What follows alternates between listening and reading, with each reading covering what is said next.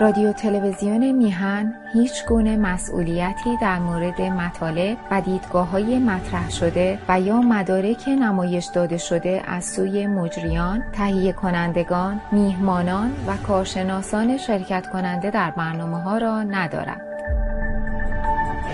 ای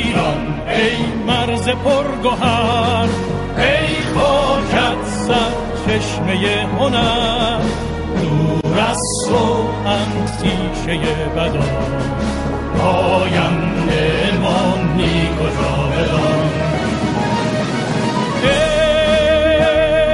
دشمن ار تو سنگ خوره من آهنم جان من فدای خاک پاک میهنم. مهرت وطن شد پیشم. دور از تو نیست اندیشم. در راه تو کی ارزشی دارد این جان ما؟ پاینده با خاک ایران ما. در راه تو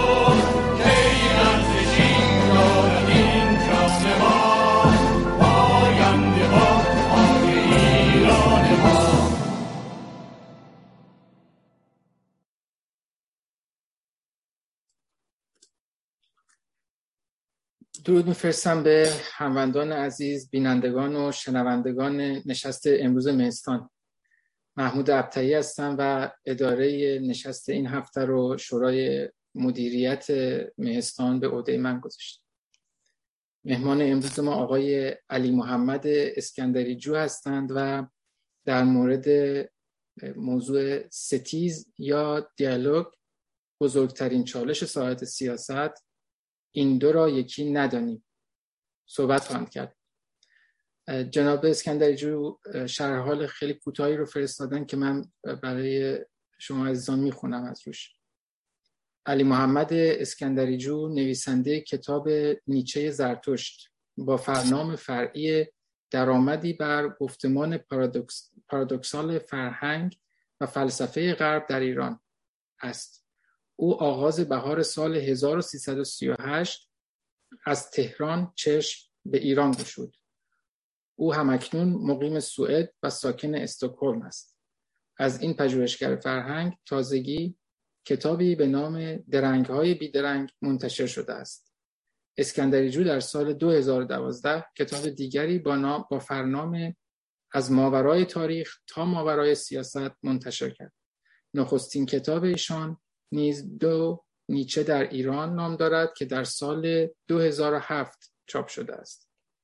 از جناب اسکندریجو در سالهای پیشین جستارها و مقالات بسیاری در مجلات و سایت‌های گوناگون اینترنتی منعکس شده که مجموعه آنها در وبلاگی به نام نیچه و زرتشت جمع آوری شده است.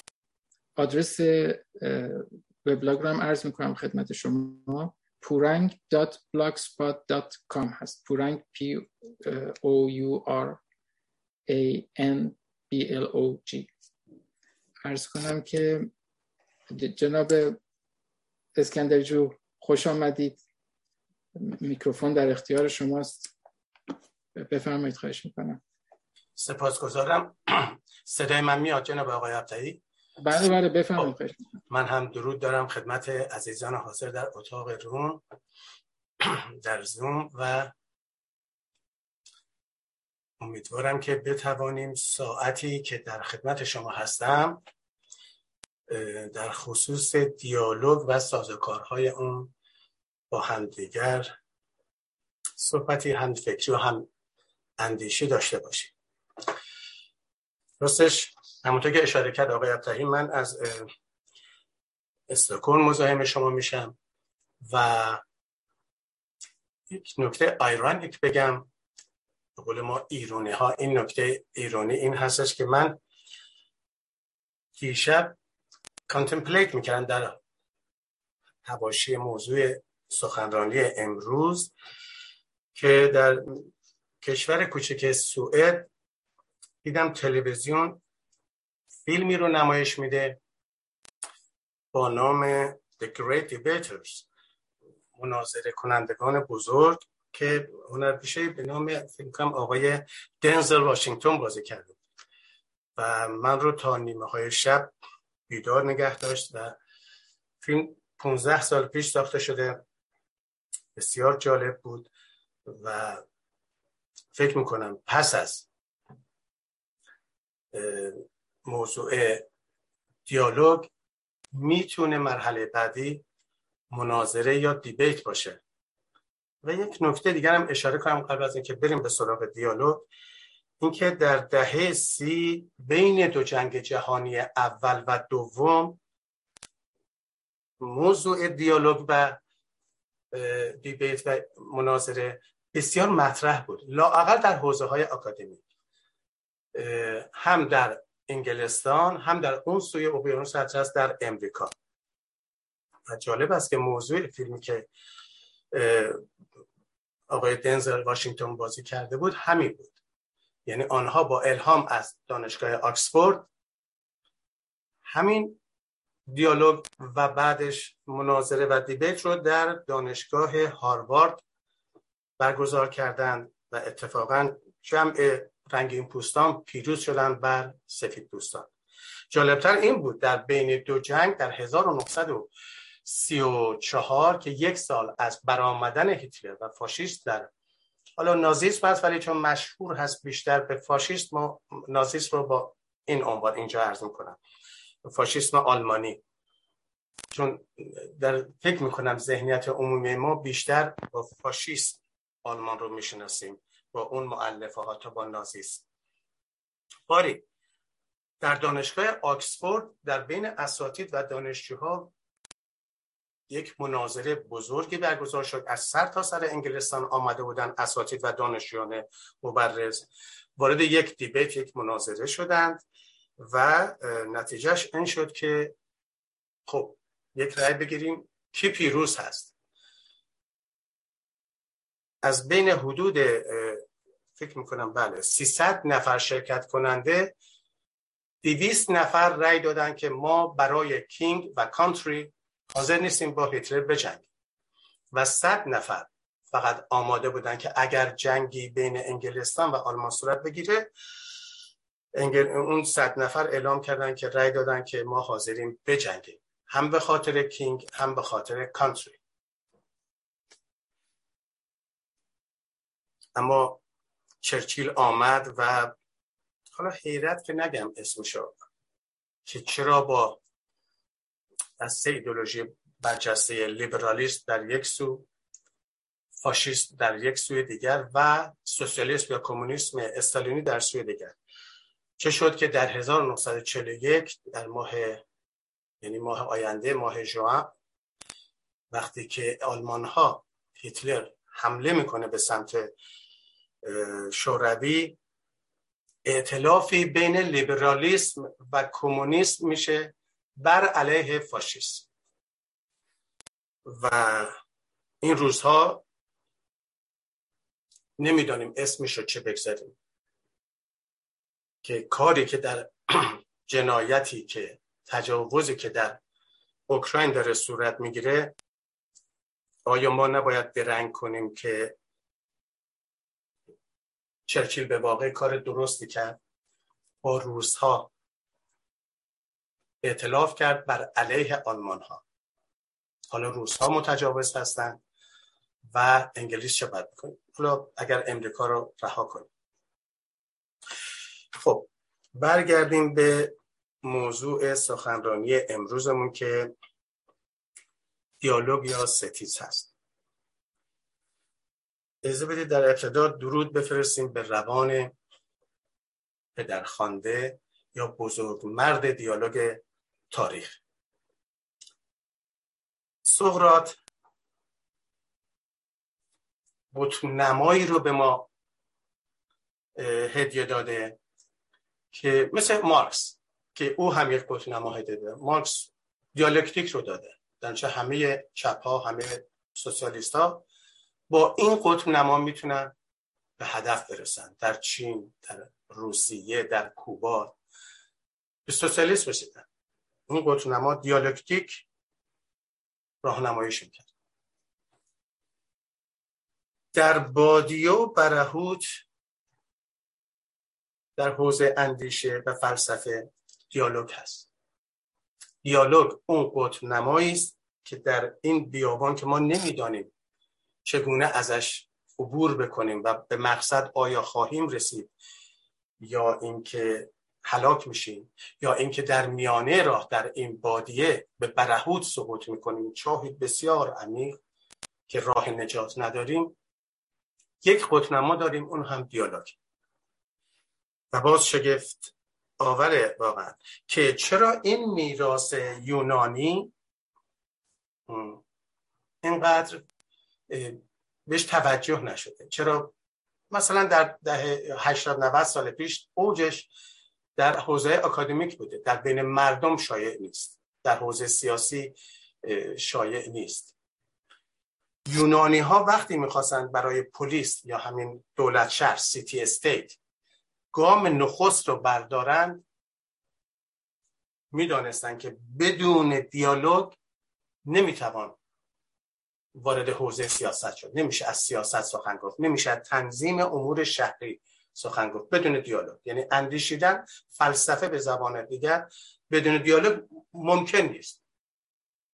یعنی اگر کسی ادعا کرد که من فیلسوف هستم یا اگر ملتی فرهنگی اندیشه محور آمدن یقینا باید از طریق دیالوگ باشه. چرا؟ چون تمام میراث بزرگی که سقرات برای بشریت برای تاریخ گذاشته همین هست. اون هم همین قطب نماست که جهت ما رو برای اینکه به انحراف نیفتیم در اندیشیدن در به فضیلت رسیدن در به حکمت رسیدن در درست گفتن و درست شنیدن فقط دیالوگ هست. و من خودم شخصا بسیار در یک حیرت و حیرانی یک نوع سرگشتگی که انقدر به رسنتمان می‌زنه به رسنتمان به نوعی رنجش شدید می‌زنه.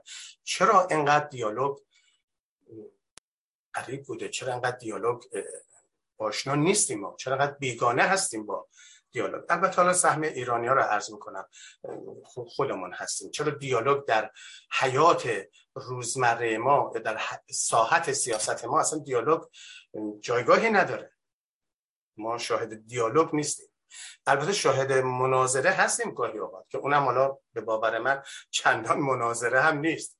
ولی دیالوگ اصلا نیستیم.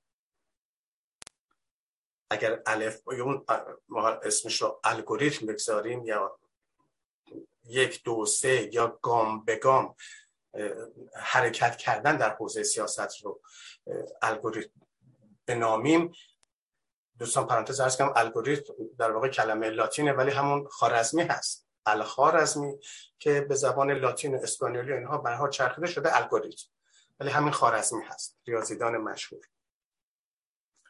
باز حیرت دیگر من شخصا این هستش که چرا این سنت 2500 ساله 2400 ساله سقرات وقتی که اسلام میاد و مسلمان ها حدود هزار سال پیش آشنا میشن با آثار یونانی خب ابو علی سینا ابو ریحان بیرونی امام محمد غزالی و دیگر حالا فیلسوفان که ذهن من نمیاد. اینها چرا با این میراث آشنا نشده ابو علی سینای مشایی که فلسفه حالا بحث ما این نیست هاشه که چرا ارسطو رو با با افلاطون اشتباه گرفت آثارش رو بعد مثلا چنین اندیشید. اونا بحث سانه فقط پرسش دیالکتیکی یا سقراطی من اینه کجا؟ چرا اینها هیچ اثری در خصوص دیالوگ ندارن؟ چرا اینها آثارشون اصلا دیالکتیکی یا دیالوگی ننوشتن؟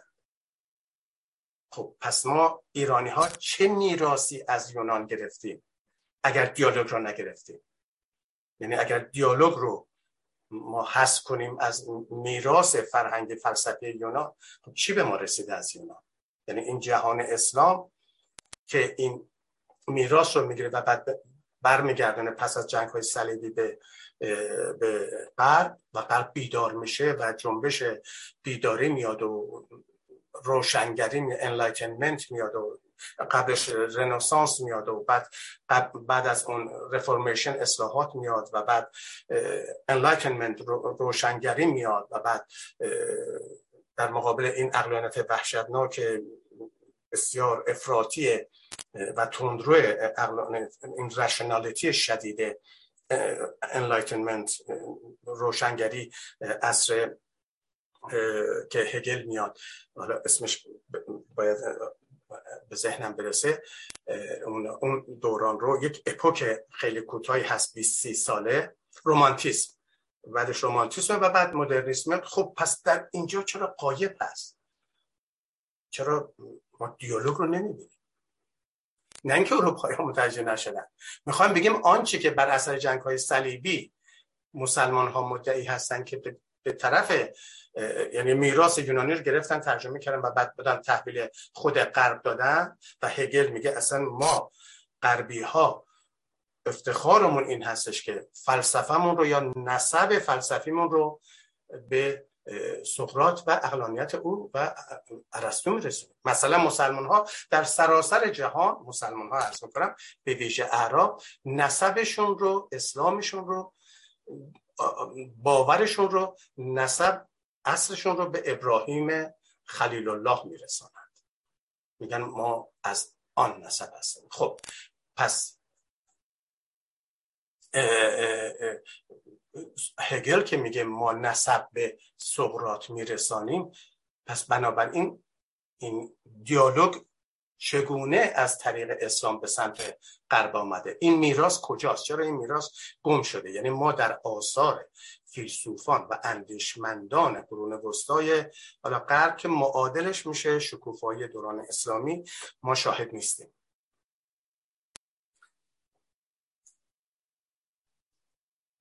ببخشید من چون تصویر رو ندارم فقط یک پرسشی از ادمین عزیز آقای ابتهی گرامی دارم که آیا من تصویر و صدام هست؟ بله بله تصویر صدا هر دو هست. بفرمایید. متشکرم متشکرم.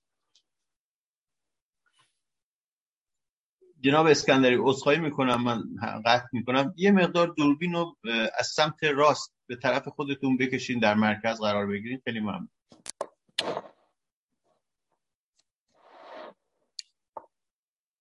بهتر شد؟ یه کمی دیگه.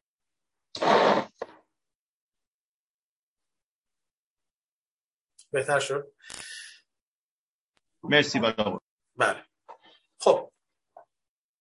خدمت عزیزان حاضر عرض بکنم که باری از قربت دیالوگ می‌گفتم. از بیگانگی ما با دیالوگ می‌گفتم. از این قلوب زیادی شده که جنگ های صلیبی باعث آشنایی شده و غرب چنین کرد. این مراحل طی که ما هیچ کدوم اینها رو بعد از اون جنگ صلیبی نداشتیم. روس ها هم نداشتن.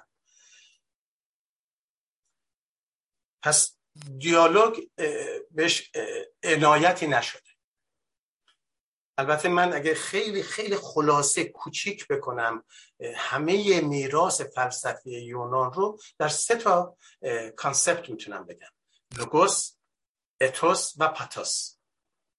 حالا لوگوسش یه خود همسایه دیالوگ میشه.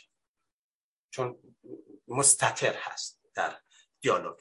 این میراث یونانیه که آمده ولی بعد از طریق اسلام به سمت یعنی بعد از جنگ های صلیبی به سمت پس دادن. این امانت رو گرفتن و پس دادن به خود بعد. اما حالا از تاریخچش عبور کنیم به خود واژه دیالوگ بپردازیم. دوستان واژه روزانه تحت لفظش میشه گفتگو یا مکالمه یا صحبت کردن. خب گفتگو معنی دیگه هم داریم کانورسیشن هم داریم. پس تفاوت conversation و دیالوگ چی هست؟ در واقع دیالوگ conversation نیست. جالبه که خدمت عزیزان عرض کنم که دیالوگ رو در ویکیپیدیا یک سایت می‌دونه که نسل امروز ما دیگه نسل ویکیپیدیایی هست. یعنی نسلی که حالا لاقل بعد از من آمده نسل ویکیپیدیا هست. در این حال که من صحبت می‌کنم اگر جوانی پای سخن نشسته باشه به راحتی search می‌کنه که دیالوگ چی هست. می‌زنه و در ویکیپیدیا معمولا. حالا سایتی میگن de facto غیر رسمی حالا آکادمیک نیست. تعریفی که من دیدم جالب بود اینکه محاوره آوردن در زبان عربیش در ویکیپیدیا و کارو مشکل کرده از ریشه حوار گرفتن و محاوره و همه بر مبنای گفتگو هست و یه عذر بعد بدتر از گناه به باور من آوردن درباره دیالوگ که میگن این محاوره هست. یکی دو آیه از کتاب مقدس قرآنشان رو هم بر این اضافه کردن که ببینید این هم سندی است تأییدی است بر اینکه خدا با بندگانش دیالوگ داره. که ارز کردم عذر بدتر از گناه هست چنین نیست. حالا امیدواریم مثلا مشکل ما ایرانی ها نیست مشکل اعراب هست. 300 میلیون عرب زبان ما داریم در اطراف کشور خودمون. و امیدواریم اونها برن و این مشکلشون رو حل بکنن که برای دیالوگ یک واژه عربی بیاورن و دیالوگ اصلا محاوره نیست. یعنی در شعن و عظمت خدایی که آنها بهش ایمان دارند اون چون ترانسندنتال هست متعالی هست تعلق به دنیای متعلقه داره نمی‌توانه حالا درسته که از رگ گردن نزدیکتر به انسانه در شعن ارزش او نیست مقام او نیست که بیاد با بندش هماندیشی کنه. هماندیشی به معنای درستتر دیالوگ هست. منظورم اینه. گفتگو می‌کنه با بندش. آیاتش هم هست. ولی هماندیشی نمی‌کنه. هماندیشیدن این معناست که من برای نمونه و آقای ابتهی با هم هماندیشی می‌کنه چون همتراز هم دیگر باید بشیم به حالی که خدای اسلامی و بنده مسلمان اصلا هم تراز و هم شأن همدیگر نیستند و چگونه می‌توانند با همدیگر گفتگو کنند و بعد این گفتگو باید یک هدف داشته باشه. اون تارگت اون گل اون ایم این هدف کجاست؟ در گفتگو که هدفی ما نمی‌بینیم. اگر این گونه باشه یعنی هدف خداوند از اینکه با بندگانش سخن گفته چیه؟ آیا خواسته با اونها هم اندیشی کنه؟ حتی با اولیا که مقام بسیار والایی دارند. خب حالا ارز کردم اونها مشکلش اونهاست اونها خودشون برن و یه راهی برای این دیالوگ پیدا کنن حالا بدتر از دیالوگ به خاطر اینکه آقای ابتهی در معرفی بنده اشاره کرد که من 15 سال پیش کتاب نیچه زرتوش رو نوشته بودم با یک فرنامی هم داره. اتفاقا در اونجا اشاره کردم که اعراب اینتلیگنسیاش یعنی نخبگان فلسفی و فکری اعراب که مصری هست من جمله عبدالرحمن البداوی شاگرد مارتین هایدگرم هست و فکر می‌کنم دوست احمد فردیدم بود. او هم عاجز بود از درک نیچه و ترجمه کتاب اون در, در میانش رها کرد. حکمت شادان رو خواست ترجمه کنه و چنین گفت زرتشت او رو و ماندش. چون لاقل زبان عربی او نمی‌توانه همسنگ زبان آلمانی ظاهر بشه و این واژگان کلان فلسفی رو بتونه ترجمه کنه. به حال این اعتراف من از بزرگترین متفکر رو در گذشته منظور معاصر هست ولی در گذشته عبدالرحمن بداوی دیدم که بعد از او هم ترجمه نشده. نتونستن هایدگر رو ترجمه کنن. منظور که اعراب با اون میراث غنی اسلامی که دارن نمی‌توانن معادل های برای به فرض همین دیالوگ بیارن. و در ویکیپیدیا چنین هست. حالا عرض کردم مشکل خودمون هست. خب حالا ما هم خیلی دیالوگی نیستیم. حالا که ما متوجه شدیم که اعراب مسئله دارن در مورد دیالوگ یعنی با اندیشه و فلسفه و نمی‌تونن لاقل میراث سقراطی رو خوب بپذیرند دریافت کنن حذف کنن حلاجی کنن و بعد روش نقدی بنویسن و بپذیرند و برند و این رو آویزه گوش یا ملکه چیز ملکه ذهن و گوششون بکنن. خب نکردن فعلا تا امروز که چنین نکردن ما ایرانی ها هم همچین خیلی چجور بگیم صلی الله علیه السلامی نیستیم. ما هم خیلی دیالوگی نیستیم. یعنی نشانه هایی در مثلا انتشار کتابی لاقل کتابی در زمینه دیالوگ ما نداریم. بسیار موضوعات می نویسیم خب برخی عادت دارن در مورد مسائل کوچک. بسیار می نویسن بعضی بسیار می‌گویند. خب برخی هم در مورد مسائل جدی هم کم می نویسن هم خیلی کمتر می‌گویند. و اگر بخواهم منصف باشم من تلاشم همیشه این بوده تو این ده 20 سال گذشته که گاهی دستی به قلم دارم و مقالاتی یا کتابی می نویسم این هستش که نه این باشم نه آن باشم. نه در مورد هر موضوع کوچک و حقیری بنویسم و بگم نه در مورد موضوعات بسیار سترگ و جدی خیلی کم بنویسم یا خیلی کمتر سخن بگم. تلاشم این است که راه عرستوی میانه و تعادل رو برقرار کنم و در اون وسط حرکت بکنم.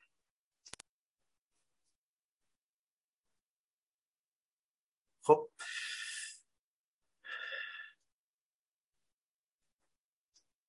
دیالوگ یکی از دلایل قطع شدنش که ما نمی‌تونیم این میراث رو یک رابطه مستقیم باش برقرار کنیم با این میراث یونانی به باور من مسیحیت هست. به این حتی به باور من که عرض می‌کنم مثلا بر اثر نوشتن کتاب نیچه زرتوش هست که نیچه چنین درکی داره و به شدت بر سقرات میتازه و با او گزک های زیاد می‌زنه. هر جا در هر کتابش 20 جلد کتاب نوشته نیچه گزک های شدید. یا به باور یا به تعبیر خودم قلم قلیایی.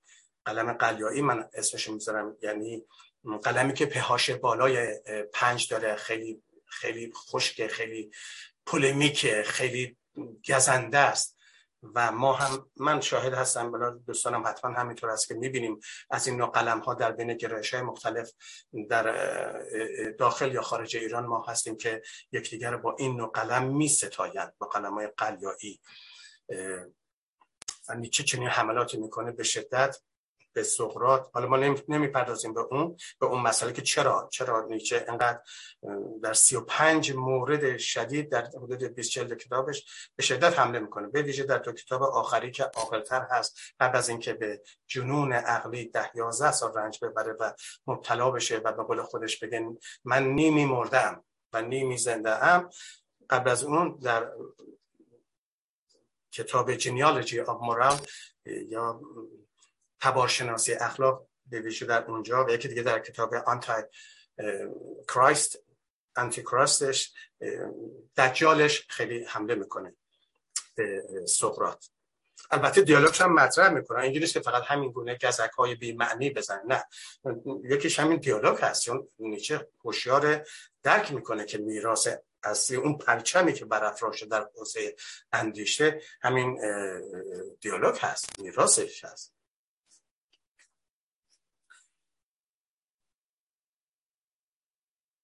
این میراث بعد عرض کردم که بر به خاطر وقتی که یونان سقوط می‌کنه فلسفه یونانی اندیشه و تمدن کل civilization و culture یونان سقوط می‌کنه و از بین میره مزمحل میشه و روم, روم میاد و تمدن و فرهنگ روم بالا میاد.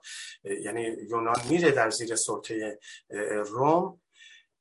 پس از روم هنوز 200 سال رومی ها جا نیافتادن که نوبت به مسیحیت می‌رسه و مسیحیت از راه می‌رسه و تمام بساط اتوس لوگوس پاتوس و دیالوگ رو سرنگون می‌کنه. این میراث رفته بود به سمت روم ولی اینها نابود می‌کنن. یعنی مسیحیت میاد. یک narrative ی داره و روی اون narrative کار می‌کنن. علمای دینی الهیون همون که ما بهشون میگیم apologist هم که متکلم میگن.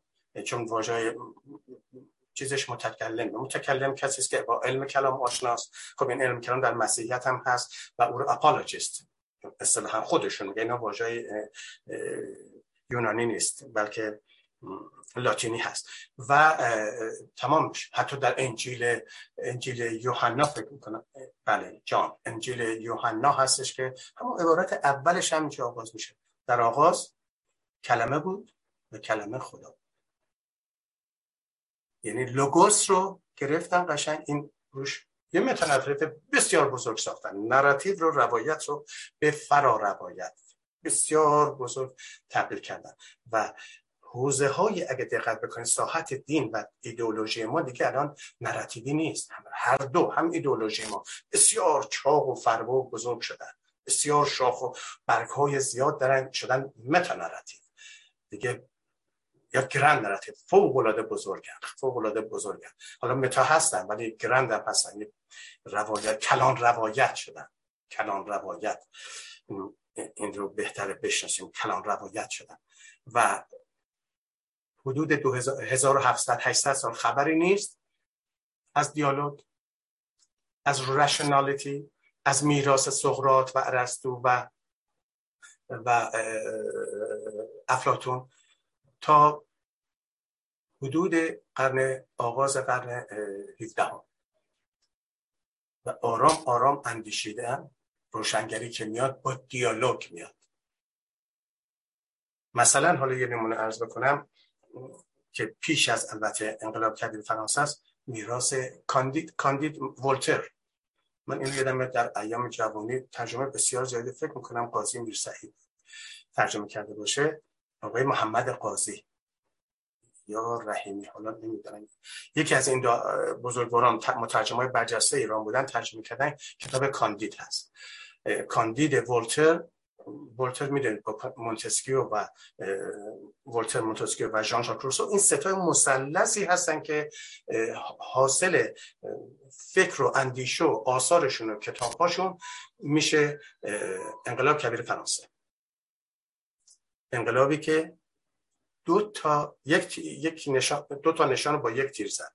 یعنی هم هم مستقیما نظام مونارکی رو بهش چیز کرد حمله کرد و نابود کرد و هم همزمان کلیسا رو و متکلمین رو و اوقاف رو زمین های آنها رو و دارایی و ثروتشون که صلیبشون کلیساشون همه رو همه رو بهش حمله کرد. حالا این میراث همه خواهم میگم من اندیشه هستم اندیشه این میراث رو میاره. نه جمهوریت. اون مسئله ثانوی هست از آثار انقلاب فرانسه که republican هست.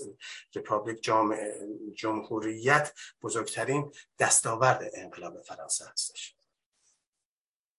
خب همه اینا می‌خوام میگم بر روی ریل دیالوگ سوار شده. دیالوگ چون گفتم وارد عرصه سیاست می‌خوایم بشیم اگر ندانیم دیالوگ چیست پس ما به نوعی سرگشتیم سرگردانیم در سیاست. خب حالا دیالوگ فقط این عرصه سیاست نیست عرصه فلسفه و اندیشه هم هست. در برای اندیشیدن باید دیالوگ داشت. خب ولتر دیالوگ داره. مونتسکیو هم دیالوگ داره و ژان ژاک داره. اون عبارت مشهور است که من انقدر با تو مخالفم ولی حاضرم جانم رو برای آزادی بیان و اندیشه تو بدم. خب این چگونه بوده؟ این از طریق اون نامه هایی که به هم میدن یعنی دیالوگ لزوما زبانی و بیانی نیست. دیالوگ می‌تونه قلمی هم باشه. همین که بوده اصلا در یونان دیالوگ حتما نباید. البته حالا تو این وسط باز یک اشاره به پرانتز باز کنم که سقراط میامد در آگورا. آگورا رواقی میدانچه مرکز شهر یونان مرکز شهر سیتی استیت همون پلیس اصطلاحا آتن می ایستاد می ساعت ها و جوانان رو مردم و رهگذران رو که علاقمند بود می‌گرفت و گریبانشون رو شروع می‌کرد به پرسش و پاسخ و صحبت. ولی حالا همچین دیالوگ نبود چون دیالوگاشو بیشتر می‌رفت در زیافت و در شبها. یعنی می‌خوام بگم که دیالوگ همینجور نمیشه. ما مثلا در اتوبوس نشستیم با هم دیگه دیالوگ کنیم. در کافتریا ما دیالوگی با هم نداریم. در یه مهمانی که دعوت میشیم جشن تولد عزای عروسی ما دیالوگی با هم نداریم مثلا اون همه پغلان هست. پغلان کانورسیشن هست. پغلان واژه فرانسوی یعنی که با هم دیگه که صحبت هایی می‌کنیم از اوضاع و شرایط و بدم هیچ نتیجه نمی‌گیریم هیچ قصدی نیست فقط زمان میگذره. اما خب سقراط چنین نمی‌کرد در آگورا. در همون میدانچه شهر رواق چنین نمی‌کرد. ارز می‌کنم که بستر می‌خوام وارد بستر اصطلاحا ساحت آستان دیالوگ بشیم. که ما برای اینکه بخوایم وارد یک دیالوگ بشیم وارد یک گفتگو بشیم لزوما اولا اون دیا دو نیست. اون دیا ریل دیالوگ یعنی ریل عقل ریل حقیقت یابی ما وارد دیالوگ میشیم به این نیت که بخوایم ببینیم حقیقت چیست. مثلا سکولاریسم جمهوریت. البته اونها بیشتر حقیقت های خیلی مرالی یعنی اخلاقی می‌گفتن. مثلا شجاعت چیست؟ عشق چیست؟ زیبایی چیه؟ خب اینا وارد میشن بعد در دیالوگ باز ارز کنم که لزوما دو نفر نیست. در دیالوگ حد اکثر می‌شود. تا نه نفر. حالا اینو چرا میگم نه نفر؟ برای اینکه اخیرا متوجه شدم که کانت هم در همون دیالوگ فرانسه واژش سالونه یعنی تو سالن میشستن حالا ما این میراث سالن بردیم تو ایران کردیم آرشگاه سالن آرش داریم مثلا. در که واژه سالن در آغاز دلالت بر نشستن دور همه اندیشمندان و علاقمندان به فلسفه. علاقمندان به حوزه سیاست علاقمندان به حوزه ادب. می نشستن دور همدیگر تا حقیقتی را کشف کنند در چه در کجا؟ در سالن. خب این میراث از فرانسه به آلمان هم میره. دیگه در اواخر دوران Enlightenment هستیم در اواخر دوران دوره روشنگری هستیم و در آغاز دوره رومانتیسم هستیم. هگل آخرین نفره که تو اون واگن نشسته دلیجان و رد میشه و دیگه تمام میشه با ببخشید کانت. با کانت تمام میشه و با هگل دیگه رومانتیسم آغاز میشه. کانت میگه من در خانم می‌دونید کانت ازدواج نکرد و در خانهش دیالوگ ها را برگزار می‌کرد.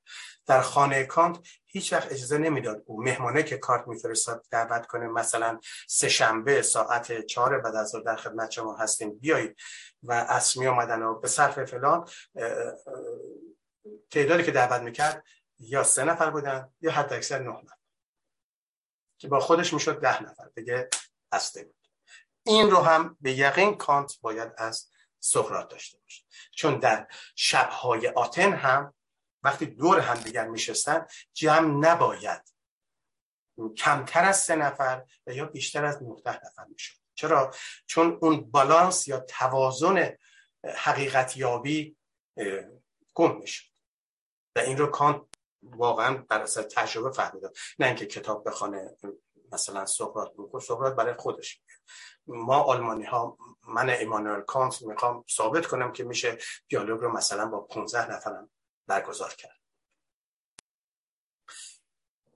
دیالوگ فقط در حوزه امروز در حوزه فلسفه نیست. البته غرب خیلی خیلی جلوتر از ما اومده. قطار دیالوگ غرب خیلی از قرن 18 19 دیگه حرکت رسیده. ما هنوز ریلش رو نگذاشتیم در ایران. ما هنوز ریل گذاری دیالوگی در ایران نگذاشتیم. نداریم. بعد اول اون ریل رو بگذاریم. یعنی منظورم اشاره به سازوکار دیالوگ هست. اون ریل رو بگذاریم تا بعد لوکوموتیوی بیاوریم و قطاری و مستشار فلسفی از اروپا بیاوریم بگیم به ما یاد بدهید که دیالوگ چیست. مگر اینکه دوچار اسنابری بشیم اسنابری با دو تا بی به که با توت فرنگی اشتباه نگیرن دوستان. فاز فروشی خودنمایی اینها که در عرصه های مجازی و سایت ها و تلویزیون ها زیاد. که ما می‌دونیم ما می‌دونیم مثلا دیالوگ چی هست. بله اون وقت میشه مثل همسایگان عرب هم که ما می‌دونیم دیالوگ یعنی محاوره اینم سندش دو تا آیه از قرآن میآوریم اینم شد دیالوگ. نه. دیالوگ به دنبال یافتن حقیقت. حالا جالب است که آیا سقرات که این همه تلاش چهل سال سقراط تلاش کرده. چهل سال سقراط تلاش کرده که دیالوگ رو جا بیاندازه و بعد سقراط جانش رو هم در, در راه همین دیالوگ از دست میده. سقراط به خاطر دیالوگ. چرا؟ چون در همون دیالوگ ها که در زیافت داشت حالا اینا چون بس بسیار بزرگه و انصافا نمی شود در یک ساعت شکافت و جایگاه اصلا اون در خانده دیالوگ رو اون کسی که ابداع کرده و این میراسه واقعا واقعا. الان حالا بسیار در ایران لاقل بیگانه هستیم رو داره به ما میده. ما این چجوری بشارت بدیم؟ چجوری بگیم که بیایم و دوباره کشفش کنیم و مستشار و مهندس بیاریم ریل گذاری کنیم و بعد کارشناس بیاریم که ما بیاموزه که دیالوگ چی هست؟ دیالوگی که فراموش نکنیم. اگر می‌خوایم وارد عرصه سیاست بشیم باید از طریق دیالوگ باشه. در سیاست قرار نیست بیاندیشیم. مگه در سیاست قرار نیست به حقیقت برسیم؟ خب چگونه بدون دیالوگ می‌توانیم البته از این حقیقت ها همه 27 کشور خاورمیانه رسیدن. همشون الان حقیقت نزد آنهاست چه احتیاجی به دیالوگ داره. از خودمون و خاورمیانه منظور همسایگان میگیم حالا به بقیه جهان کاری نداره منظورم می‌خوام میگم اینها حقیقت ها در واقع آیا به واقع حقیقت هم پس چرا چنین حال و روزی ما داریم؟ واقعا در آنجا. آیا آنجا خاور میانه است یا خاور خون؟ به این جهت عرض می‌کنم که بیگانه هستیم. و تاسفم این است که نمی‌رسیم که من به این مطالبی رو یادداشت کرده بودم. گفتم ابتدا با این مقدمه وارد دیالوگ بشیم بعد خصوصیاتش رو مقداری در مورد دیالوگ لاقل آنچه که مکتوب کرده بودم و می توانستم راحتتر بیان کنم امیدوارم وقت بهم اجازه ده من سریع بهش اشاره می‌کنم دوستان خب ارز کنم اروپا بابت دیالوگ یک سقرات به سقرات بدهکار است. ابتدا من میاندیشتم که باید یونان باشه ولی حالا چنین نیست. چون در غیر از اروپا فعلا ما بیگانه هستیم لاقل در آمریکا لاتین یا در خاور میانه. با دیالوگ حالا من نوشتم که اروپا بابت دیالوگ یک سقراط به سقراط بدهکاره. اگر فرهنگ حیران است اگر زبان هم ویران است چنان چه زیستن و ماندن در چنین فرهنگی را نه میدانی و نه می‌خواهی.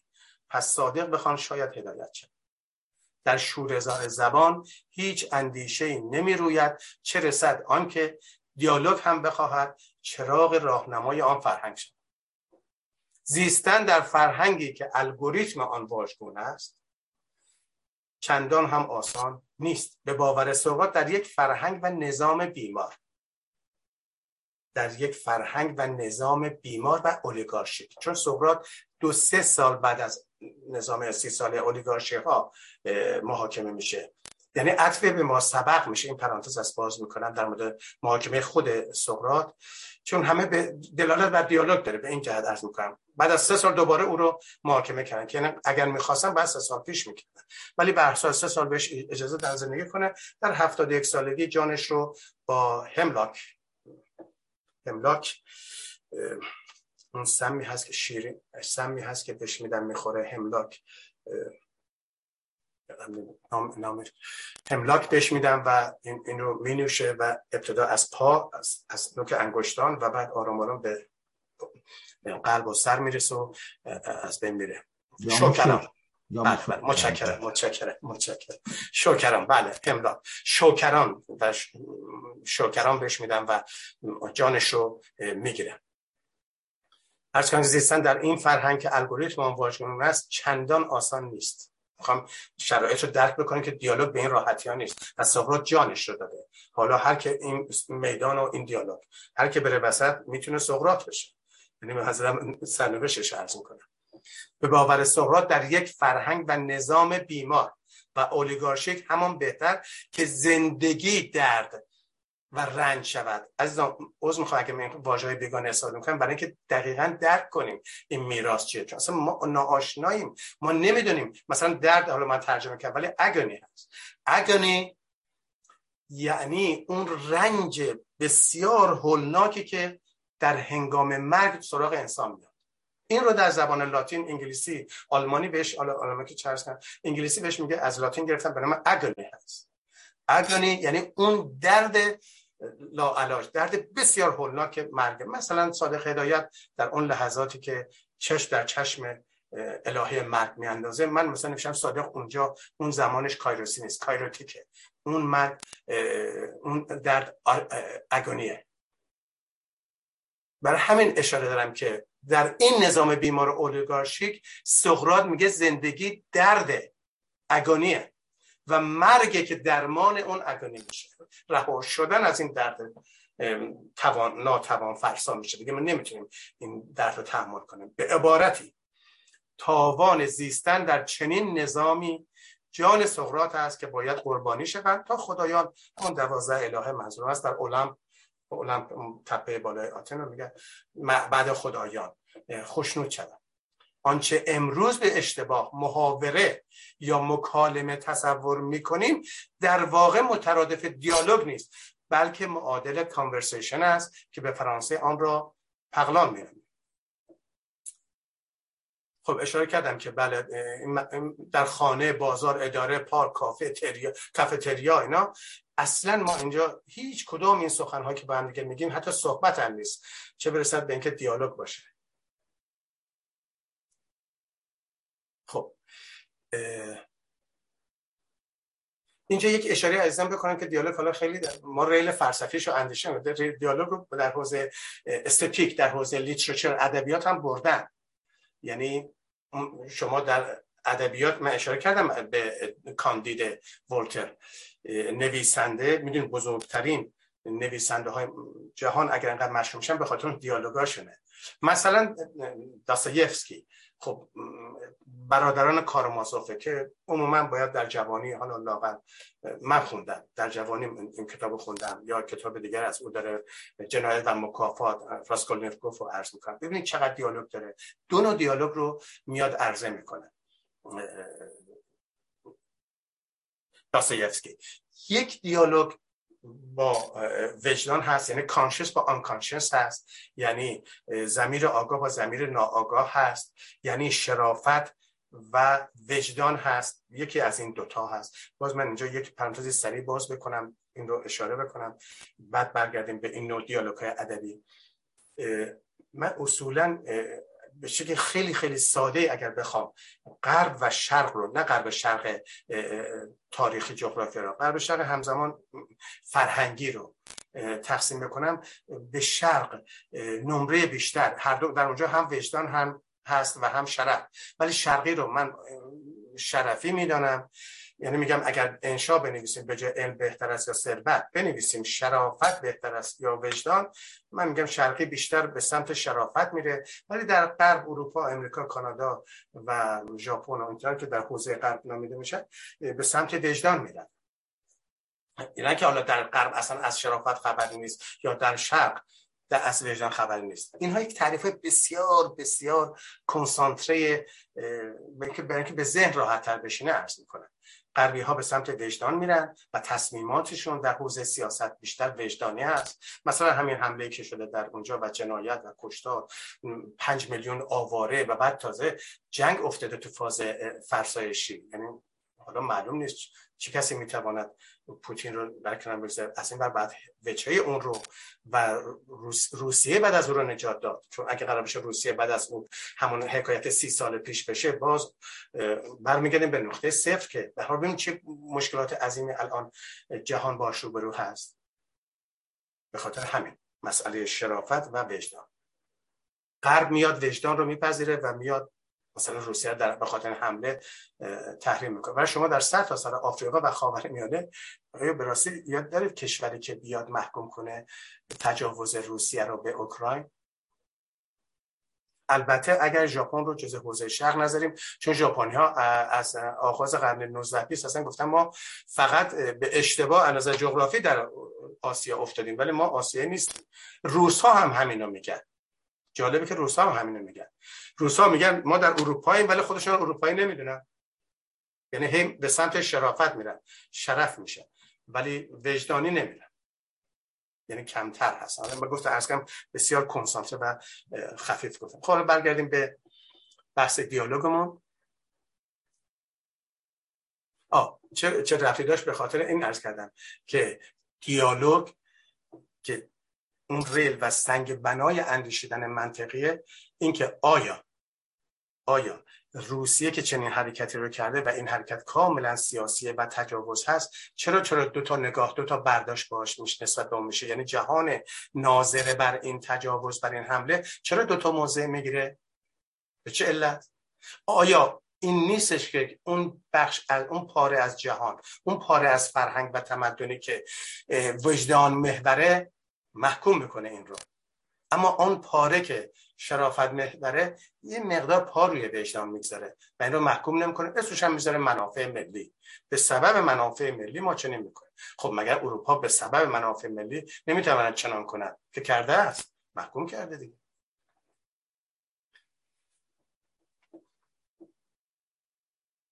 خب خدمت دوستان ارز کنم که در, در دیالوگ نباید قاضی منشانه با مخاطب برخورد کنه. هیچ یک از حاضران حالا چه سه نفر باشیم در محضر کانت یا نه نفر باشیم در محضر مثلا ولتر حق نداریم با پیشفرزی منفی و غیر اخلاقی نسبت به شخصیت و منش حاضران در یک نشسته در یک دیالوگ قضاوت کنیم. در ساحت ببین مقدس هست. مثل رفتن به یک مثلا زیارتگاه مثلا مثلا به اون چند می‌کنم میگم که اگرچه سکولار ترمش ولی مقدسه. در ساحت مقدس دیالوگ مقام و منصب و ثروت معنوی یا ثروت دنیوی هیچ نقش ایفا نمی‌کنه به بیانی هیچ صاحب شهرتی حق ندارد از موضع بالا وارد دیالوگ با دیگران شود. چرا که آنگاه حرمت دیالوگ را شکسته است. روح سقرات را آزرده است. شخص یا مقامی که نیت صادق در دیالوگ دارد بیش و پیش از آن که سخنران یک سویه باشد باید شنونده دو سویه باشد. این یعنی چی؟ شنونده دو سویه. می‌دونید ما بعضی چیزها رو hearing می‌کنیم بعضی چیزها رو listening می‌کنیم. خب بعد یقینا listening به معنی دقت کردن concentrate داشتنه. hearing یعنی همین شنیدنه و عبور کردنه مثل reading و studying خب طبیعتا با هم تفاوت دارن. اگرچه هر دو خواندنه. اون شنونده دوباره دو, دو سوی منظورم اینه که یک گوش من میشنوه آنچه مخاطب من داره میگه. و گوش دیگر من شروع می‌کنه با خود من یعنی آی یعنی من. حالا فرویدی می‌خواستم حالا چند که دو آیا من رو بگم ولی حالا من ساده ترش رو بگم. من در درون خودم هم می‌توانم صاحب دیالوگ بشم. برای همین شنونده دیالوگ چرا هنگامی که داره مخ... مثلا همین آقای عرض می‌کنم در همین نشست اتاق ما آقای دکتر نوری علا یا آقای ابتهی الان دارن سخن میگن. ما وارد یک دیالوگ شدیم با ایشان. خب من همزمان که دارم با این گوشم گوش می‌کنم با این یکی دارم با خودم سخن میگم. چرا از صحبت های آقای دکتر نویالا یا از صحبت های آقای ابتهی می‌فهمم که من دارم درنگ می‌کنم کانتمپلیت می‌کنم رفلکت می‌کنم.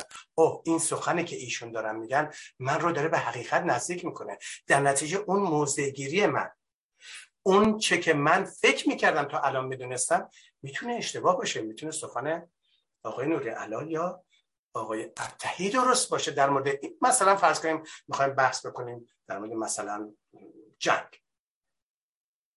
می‌تونه اون باور من اون آگاهی من اون آنچه که من به شدت بهش مصر بدن چون ذهن اینجوریه ذهن همه انسان های روی زمین. چه بخوام وارد دیالوگ بشن چه مثل ما شرقی هستن با دیالوگ بیگانه باشن.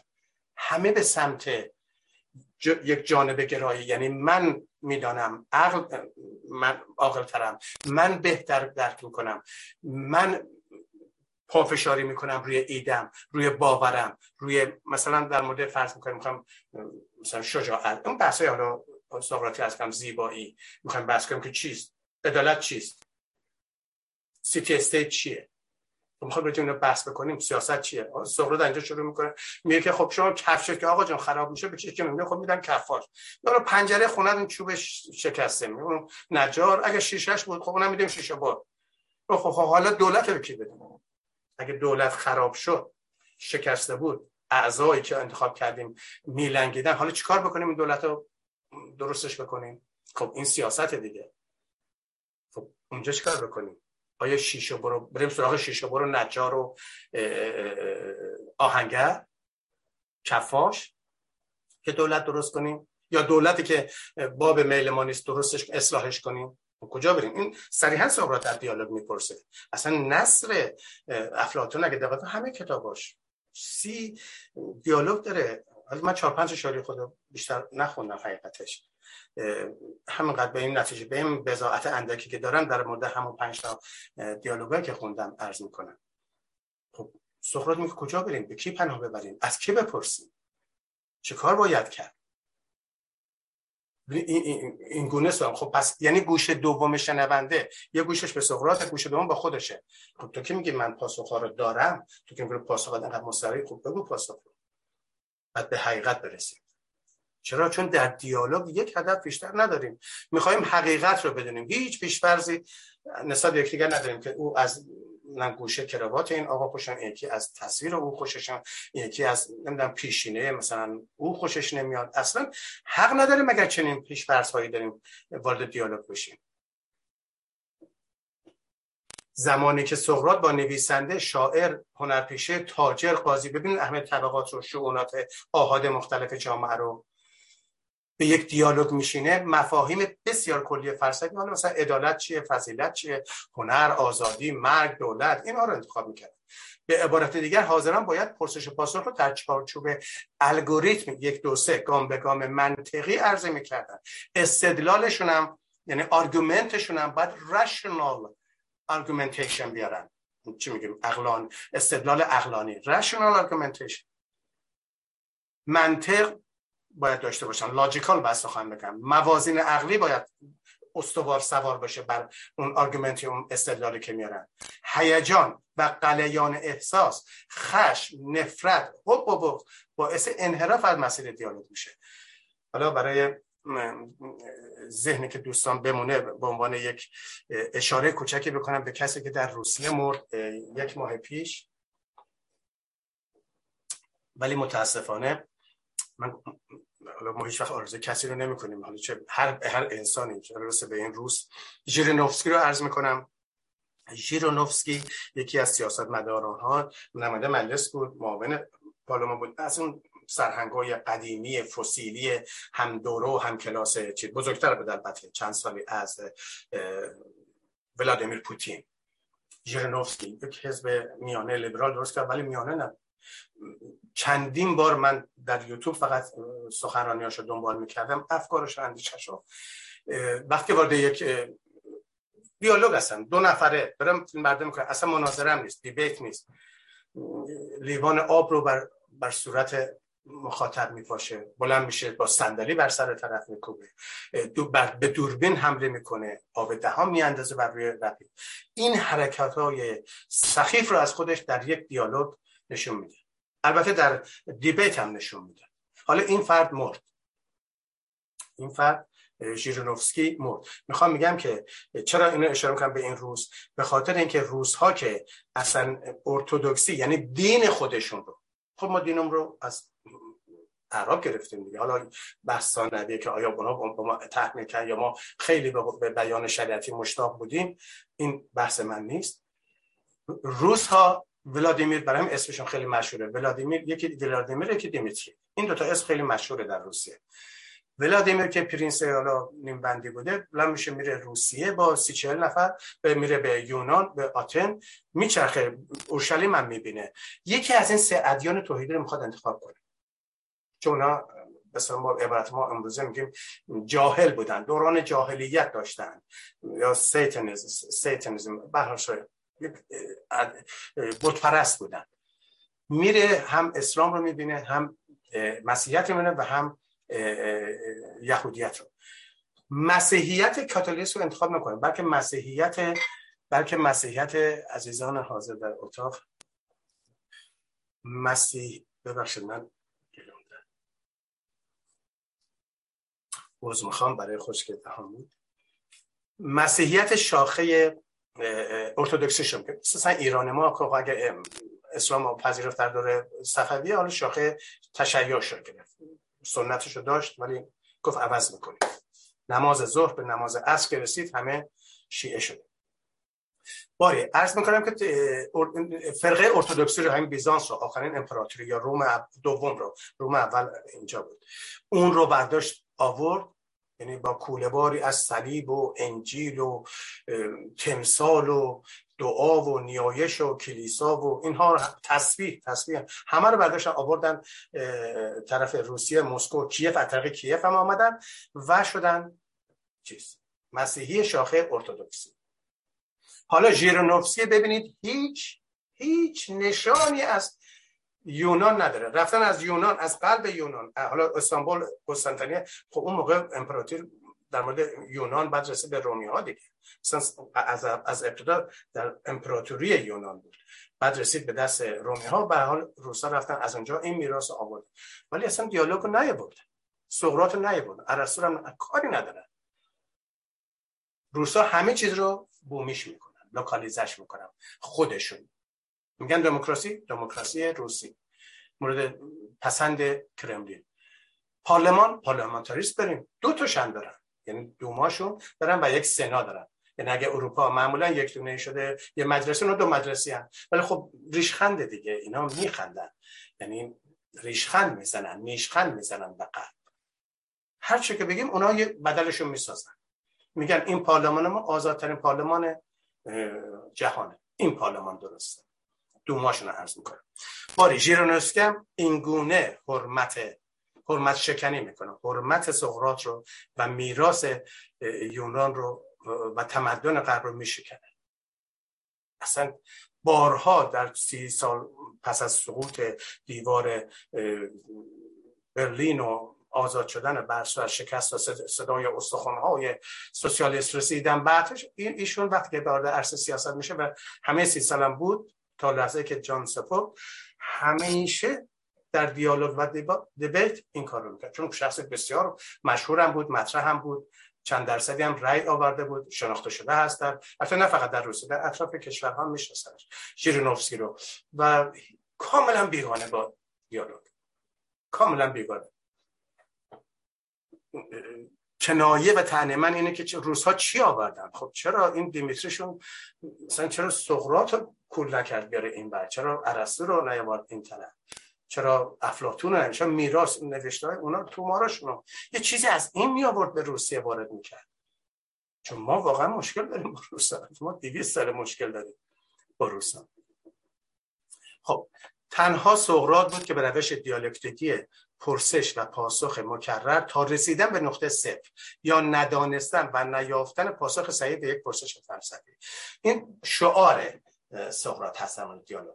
میگه من در دیالوگ فهمیدم یعنی من من نوعی است ارز می‌کنم خود سقراط نمیگه هر کسی که وارد میشه هر کسی که وارد دیالوگ میشه میگه من فهمیدم به آنچه که نمی‌دانم اما میپنداشتم که می‌دانستم. من وارد دیالوگ شدم پس از دیالوگ فهمیدم درک کردم به آگاه شدم به آنچه که میپنداشتم که می‌دانم. این نتیجه دیالوگ. دیالوگ هم زمان بر است چون در زمان بسیار سخت جویی می‌کنه. یعنی اگه ما از طریق دیالوگ یک تصمیم سیاسی رو تنظیم نکنیم خیلی زمان بر میشه. مثلا ببین 300 سال 400 سال شاید هزار سال زمان ببره. چرا؟ چون در اندیشه یا در تصمیم سیاسی ما اصلا دیالوگ جایگاه نداره. در چه خیلی زمان بر برای هم نوشتم هم زمان بره و هم زمان بره. یعنی می‌بره کوتاش کوچیک می‌کنه. اگر ریل رو ساختیم ریل دیالوگ مطمئن باشید اینفراستراکچر politics رو داریم سیاست رو داریم و می‌تونیم این infrastructure مانور بدیم و به جلو حرکت بکنیم. بدون دیالوگ وارد عرصه شدن حالا یا ممنوع یا معنا نداره. از نیچه یک نقل قول خدمتتون بیارم. معادل دیالوگه ولی او در مورد موسیقی میگه. میگه یه انشاء نیچه وقتی 13 14 سالشه من در کتاب نیچه زرتشت بهش اشاره کردم. نوجوان 13 ساله نوبالغ در انشاء می نویسه من اون انشاء ترجمه کردم ولی جمله آخرش عبارت آخرش زیباست که میگه زندگی بدون موسیقی معنا نداره. یعنی حرام است. زندگی بدون موسیقی حرام است. یعنی با تعبیر ایرانیش عرض می‌کنم حرام است. چون حلال رو می‌فهمیم حرام رو می‌فهمیم چون در چیز جمعی ما هست. ناخداگاه جمعی ما ما حلال حرام رو خوب می‌فهمیم. و میگه بدون موسیقی حرام است ولی سقراط اون موقع می‌گفت سیاست بدون دیالوگ حرام است. یعنی اگر فعل حرام می‌خوایم انجام بدیم خب باید به دیالوگ بیگانه باشیم که هستیم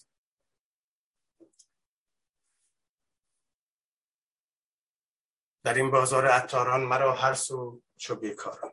در این بازار عطاران مرا هر سو, هر سو چو بیکاران. به دکان کسی بنشین که در دکان شکر دارد یا شکر دارد. ما خب با لحجه تهرانی میایم این رو همه چیزهایی که صحیح فارسیش فتح داره کسریش مثلا می و میخارگی رو می و میخاره می‌کنیم شکر و شکرخواری رو هم شکرش کرد به دکان کسی بنشین که در دکان شکر دارد و سقراط از اونها بود. من فکر می‌کنم که اگر کسی در دکان سقراط میشه حتما شکر و شیرین شیرین کام شیرین ذهن میشه به راستی دیالوگ رو پیش از آن که بخواهیم درک کنیم باید تجربه کنیم. یعنی روش contemplate بکنیم. یعنی روش reflection بکنیم Reflexion داشته باشیم درنگ بکنیم. که به یک experience ی برسیم وقتی به اون experience رسیدیم. سقراط میگه insight یعنی به ترجمه انگلیسیش Einsicht آلمانیه. insight insight یعنی به فارسی ترجمه می‌کنیم حکمت. بصیرت. بصیرت به نظرم بهتر یک بصیرت می‌رسه حالا ببین چقدر ما میلیون ها بصیر در ایران داریم. ولی با دیالوگ بیگانه. آیا انصافا بصیرن؟ پس با این تعریف یعنی این پارادوکس این تضاد چجوری حل بکنیم؟ میگه اگر می‌خواهید دیالوگ رو درک کنید باید تجربه کنید. ما ناگزیر از تمرین و ممارست فراوان در دیالوگ هستیم. تا معلفه ها نتایج آثار آن در ذهن و زمیر ما ملکه شوند. دیالوگ جاده اصلی, اصلی رسیدن به اینسایت همون بصیرت است. این بصیرت تنها برای فرد نیست بلکه برای جمع نیست. هست یعنی ما که وارد دیالوگ میشیم این نیست که فقط من میشم نه مخاطب من هم به این اینسایت می‌رسه. اینسایت میشه. حالا یک اشاره. این اصلا نقش تنه و کنایه نیست. چون در مقاله مواردم دارم اشاره می‌کنم. که ببینیم در ایران چه خبر ایران معاصره. یعنی همزمان ما. هنوز بعضی از اینا که الان اسم می‌برم زنده برخی رفتن. در این جهان نیستن. حال آنکه چندان یعنی با دیالوگ نه و می‌خواهند به برخی. می‌خواهند به آستان حکمت. Perennial wisdom یعنی perennial هست متعالی هست میگن آستان حکمت. ادهی می‌خوان که در اینجا به این آستان یک سری بساین. که به آستان حکمت می‌خوان سر بساین. آنانی که می‌خواهند از این جهان ناسوتی یعنی خاکی اندکی بالا رفته به مداری و جهانی ملکوتی نظری بیاندازند. برای این دیالوگ خب اینها دیالوگوریز هستن که میگن برای یعنی نسخه نوشتن برای این دیالوگوریزان که می‌خواهند به عالم مسالی موندوس ایمجینالیس موندوس ایمجینالیس تز در واقع دکتری هانری کوربن هست. شما هانری کوربن رو به خوبی باید بیاد داشته باشید. اشاره به دکتر شریعتی می‌کنید شریعتی شیفته هانری کوربن بود. این موندوس ایمجینالیس عالم مسالی عالم ملکوتی تز است روی این کار می‌کنه. سید حسین نصر که می‌شناسید در قید حیات هستن هانری کوربن و لوی ماسینیو. هم نظری بیاندازن آنگاه باید بر آنها نسخه شهودی در معرفت معنوی. معرفت معنوی ازوتوریک هست اینجا دیگه دیالوگ حضور نداره. اینجا اینتویشن شهود نظارت. پس بنابراین اونهایی که معرفت دارند منظورم عارفان هست. اونها هم علم دارن دیگه عالمن. معرفت دارن عرفه دارن و شناخت دارن و علم دارن. ما حق نداریم به اونها اعانت بکنیم. اونها هم جهانی دارن دنیایی دارن. شیخی دارن مرادی دارن مریدی دارن. اتفاقا با هم صحبت می‌کنن. برخلاف مثلا ما سکولارها آنها با هم صحبت کنن یعنی اصلا صحبت و مصاحبه و مصاحبت از میراث یعنی تحفه عرفان هست تصوف هست به ما دادن. صحبت مال ما نیست. مال جهان مدرن نیست. صحبت این تحفه است که از حوزه عرفان و تصوف گرفتیم. یعنی راز و نیاز کردن سخن گفتن مراد و مرید یا پرسش مرید از مراد و راهنمایی گرفتن. در از حضور اون مستفیض گشتن. به میگن صحبت. حالا اومدیم کار بدتر کردیم میگیم مصاحبه. interview خب بنده و آقای دکتر اسماعیل نوری چه ویوی داریم که با هم دیگر interview کنیم؟ البته هر دو ویو داریم ولی منظورم interview می‌خوام بهش مثلا بتازم. که interview یعنی اینکه ایشون یک نظری داره بنده هم یک نظری دارم خب میایم در حضور یکدیگر interview می‌کنیم. ولی ما این رو آوردیم مصاحبه ترجمه کردیم پرسش و پاسخ آوردیم و همینطور کار رو خرابتر کرد و این خلط مفهومی که تلمبار شده بر ذهن ما بسیار بسیار بدفهمی واژگان و مفاهیم مصیبت بزرگی در خاور میانه ایجاد کرده. فرق نمی‌کنه فارسی سخن بگوییم یا عربی. عموما این دوتا هستن در این دو زبان بیشتر سخن میگن یا کردی یا ترکی. حالا بر صورت منظورم کاری نداریم با دیالوگ. اینقدر بیگانه و این مفاهیمی که گرد و غبار زیادی در طول تاریخ ازش گرفته ما باید اینها رو زنگار ازشون بزنیم تا ابتدا درک کنیم. درک درست کردیم آن موقع می توانیم بگیم که ما وارد یک جمعه میشیم. آریا وارد یک دیبیت شدیم وارد یک کانورسیشن شدیم وارد یک دیالوگ شدیم وارد یک نیگوشیشن شدیم. می‌خوایم با همدیگر مذاکره و بده بستان بکنیم. یا وارد یک پغلانس شدیم. فقط بشینیم با همدیگر مثل کافتریا مثلا کنار همدیگر بشینیم و چای یا قهوه بخوریم و گپی بزنیم. گپ گپ زدن. کدام یک از این است؟ اینا رو باید بشناسیم. برای این کنایه هم ارز کردم برای این عزیزان یعنی جمع شریعتی و هانری کربن و روی ماسیونه و حسین نصر و اینها و دیگران هم هستن. حالا من سرعت نداره اسم ببرم. اینها با دیالوگ بیگانن. اینها دیگه در اصلا در حوزه فلسفه و اندیشه و دیالوگ مدعی هستن هستن ولی ابزارشون دیالوگ نیست. یعنی دیالوگاشون دارن. ولی دیالوگشون دیالوگ سقراطی نیست. به دنبال حقیقت هستند اما حقیقتی که سقراط اون رو نمیجویه. منظورم اینه. یک دنیای دیگر یک فضای دیگر. اینها تردیشنالیست هستند اینها در معرفت و عرفان و عرفه ازوتوریکس هستند و اون جهان contemplation وقتی می‌کنن یا خلوت که می‌کنن یا درنگی که با خودشون می‌کنن همیشه به سمت transcendental هست به جهان متعالی هست. پس اونها هم علمی دارند ابزاری دارند فلسفه دارند نگرشی دارند بینشی دارند اهدافی دارند شبی دارند و روزی دارند و حیاتی و مرگ و ممات همه چی رو دارند ولی در حوزه خودشان. آیا به کار مدرن و مدرنیته و سکولاریسم و سیاست میاد؟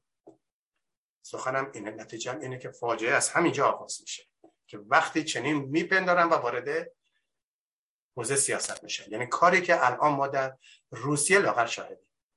ترادیشنالیست ها کانسرواتیست ها یعنی محافظ کاران سنتگرایان شدید ناسیونالیست ها که همه سنت ها و ارزش های گذشته می‌خوان دوباره پایداری و پاسداری کنن وارد عرصه سیاست میشه. و اصلا دیالوگ نقش اشاره کردم ایده اصلی فرای... فرایند یک process هست. یک product نیست یک محصول نیست دیالوگا. یک process یک فراینده یک آغازی داره یک قطعیت definition یعنی قطعیت داره یعنی مرکزی داره و به یک پایانی داره دیالوگ. سه تا فاز داره سه تا مرحله داره. اشاره کردم که ایده اصلی فرایند دیالوگ در واقع یک سازندگی و هماندیشی جمعیه. دیالوگ باید هوشیار باشیم که سخنان طرفین اصطلاحا پولاریزه نشه در دیالوگ. یعنی وقتی من با دوستان حاضر در زوم می‌خوام وارد دیالوگ بشم نه بس سخنان پولاریزه بشه. یعنی من باید احترام شما رو رسپکت بکنم شما باید به من رسپکت نشان بدید احترام بگذارید. یعنی از ریل تونتون نره بیرون. برگردونیم. برگردونیم.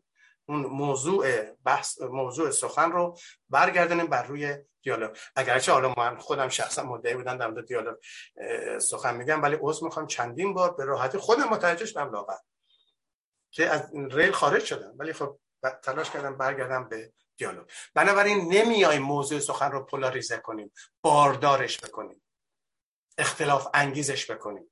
یعنی در نهاد ناخداگاه انکانشس من که از مثلا تصویر جناب عالی یا حالا به دلایلی از شما خوشم نمی نباید اصطلاحا پوز یکدیگر بر زمین بزنیم. اصلا دیالوگ این نیست. دیالوگ به دنبال این هدف نیست. پوز زدن یکدیگر رو کم کردن یکدیگر در مثلا عرصه های مجازی فیسبوک توییتر اینستاگرام تلویزیون رادیو مجلات مقالات. ها دیالوگ فراموش نکنید کتبی هم هست مکتوب هم هست. ریتن دیالوگ داریم اورال دیالوگ هم داریم. حالا ما اورالی داریم دیالوگ سخن بگیم که عموما 90 درصدش جنینه 10 درصدش مثلا. مثلا بین موتسکیو روسو و کاندید ولتر اینها دیالوگ مکتوب بوده. حالا اینا رو ما می‌دانیم. مثلا باز داریم از روسا نمونه هایی داریم که دیالوگ های مکتوب دارن با یکدیگر. و من امروز به دیالوگ ادبی نپرداختم. و چند تا نمونه مثلا ازش نیاوردم که اصلا دیالوگ ادبی چه هدفی داره. یعنی استاتیک فوق العاده زیباست. ولی همشون میراث چیزه. یعنی در کوله بار گرفتن ادیبان هنرمندان. بردن تو حوزه خودشون بردن تو ادبیات بردن تو تئاتر بردن توی سینما و دیالوگای سینمایی داریم. دیالوگای تئاتری داریم دیالوگای کتابی ادبی داریم. ولی اون موضوع سخن امروز ما نیست. ولی خب هر کی بخواد می‌تونه استفاده کنه. منظورم حالا دیالوگاش چیزی نیست. سخنش هم خیلی منطقی نیست. ادبی استتیک بار زیبا زیبا شناسی داره تا بار سقراطی. بله. اصطلاحا پولارزه نباید بکنیم دیالوگ چرا؟ که اصولا ذهن و زمیر ما انسان ها بگونه در اصل میلیون ها سال عرض می‌کنم. حالا از سقراط دو هزار سال. ذهن ما طوری ساخته شده که اصرار میورزیم پافشاری می‌کنیم که در برخی مواقع حاضر نیستیم. هیچ قدمی به عقب باز کردیم. از موضعمون دفتیار من این موضع گیری گرفتم و هر قیمتی شده بر پاش میستم در آن صورت دیگر ما شاهد دیالوگ نیستیم بلکه شاهد بحث و جدل و همون دیسکاشن و منظورم ما مثلا پولمیک و جدال هستیم که سرانجام به جنگ قدرت و قدرت نمایی می‌رسه. به این نوع آشوب و شانتاژ و لومپنیست یا ولگاریست ولگار ولگار معنای همون فرومایگان نیچه چون حالا چون فیلولوژی خونده و خوب می‌شناسه میگه اون پایین ترین قشر جامعه رو که واقعا به آلمانی بهش میگم پبل یعنی پایین ترین قش فرومایگان. درست فرودستن. فرادست نیستن فرودستن. ولی فرومایه هم هستن. در رفت در سیستم کستی هند خونده نیچه و بهش میگه چندلا. و من چندلا رو از او دارم. به این آشوب و شانتاج و لومپانیست و چندلا بازی. یعنی کارهای چندلایی کردن. و زده خورد فیزیکی ناسزاگویی کاری که باز می‌خوام. ولادیمیر ژیرونوفسکی معاون رئیس نایب رئیس اول دومای روسیه. میگم سرهنگ سابق همکار بزرگترین شخصیت نفر دوم سوم روس بود. کاری که می‌کرد همه چندلایی بود. لومپنی بود ولگاری بود. ناسزاگویی در ادامهش اصطلاحا دیالوگ گلادیاتورها می‌گویند. گلادیاتورها رو اگر این گونه این حرکات با ضرب و شتم و درگیری و اهانت باشه میگن دیالوگ گلادیاتورها. خب می‌دونید دوستان گلادیاتور چی بوده و چه کرد من در پارلمان های برخی از کشورها شاهد این نوع لومپنیسم گلادیاتوری و گاهی نیست خونین بودم. واقعا دیدم مثلا با چشمم که همدیگر رو می‌زنن و فراون در یوتیوب هست. از طریق دیالوگ است که درک می‌کنیم آنچه دیگران می‌گویند و نیز می‌فهمیم و می‌دانیم آنچه را که آنان همزمان نمی‌گویند. اما باید بگویند بار دیگر بخونم خدمت دوستان. از طریق دیالوگ است که درک می‌کنیم آنچه دیگران می‌گویند و نیز می‌فهمیم و می‌دانیم آنچه را که آنان نمی‌گویند اما باید بگویند. یعنی به عبارت دیگر من در یک مقالاتم اشاره کردم که یک نویسنده فقط در مورد آنچه می نویسه اون جستارش مسئول نیست و پاسخگو نیست بلکه در مورد آنچه که نمی نویسه و باید بنویسه هم پاسخگو هست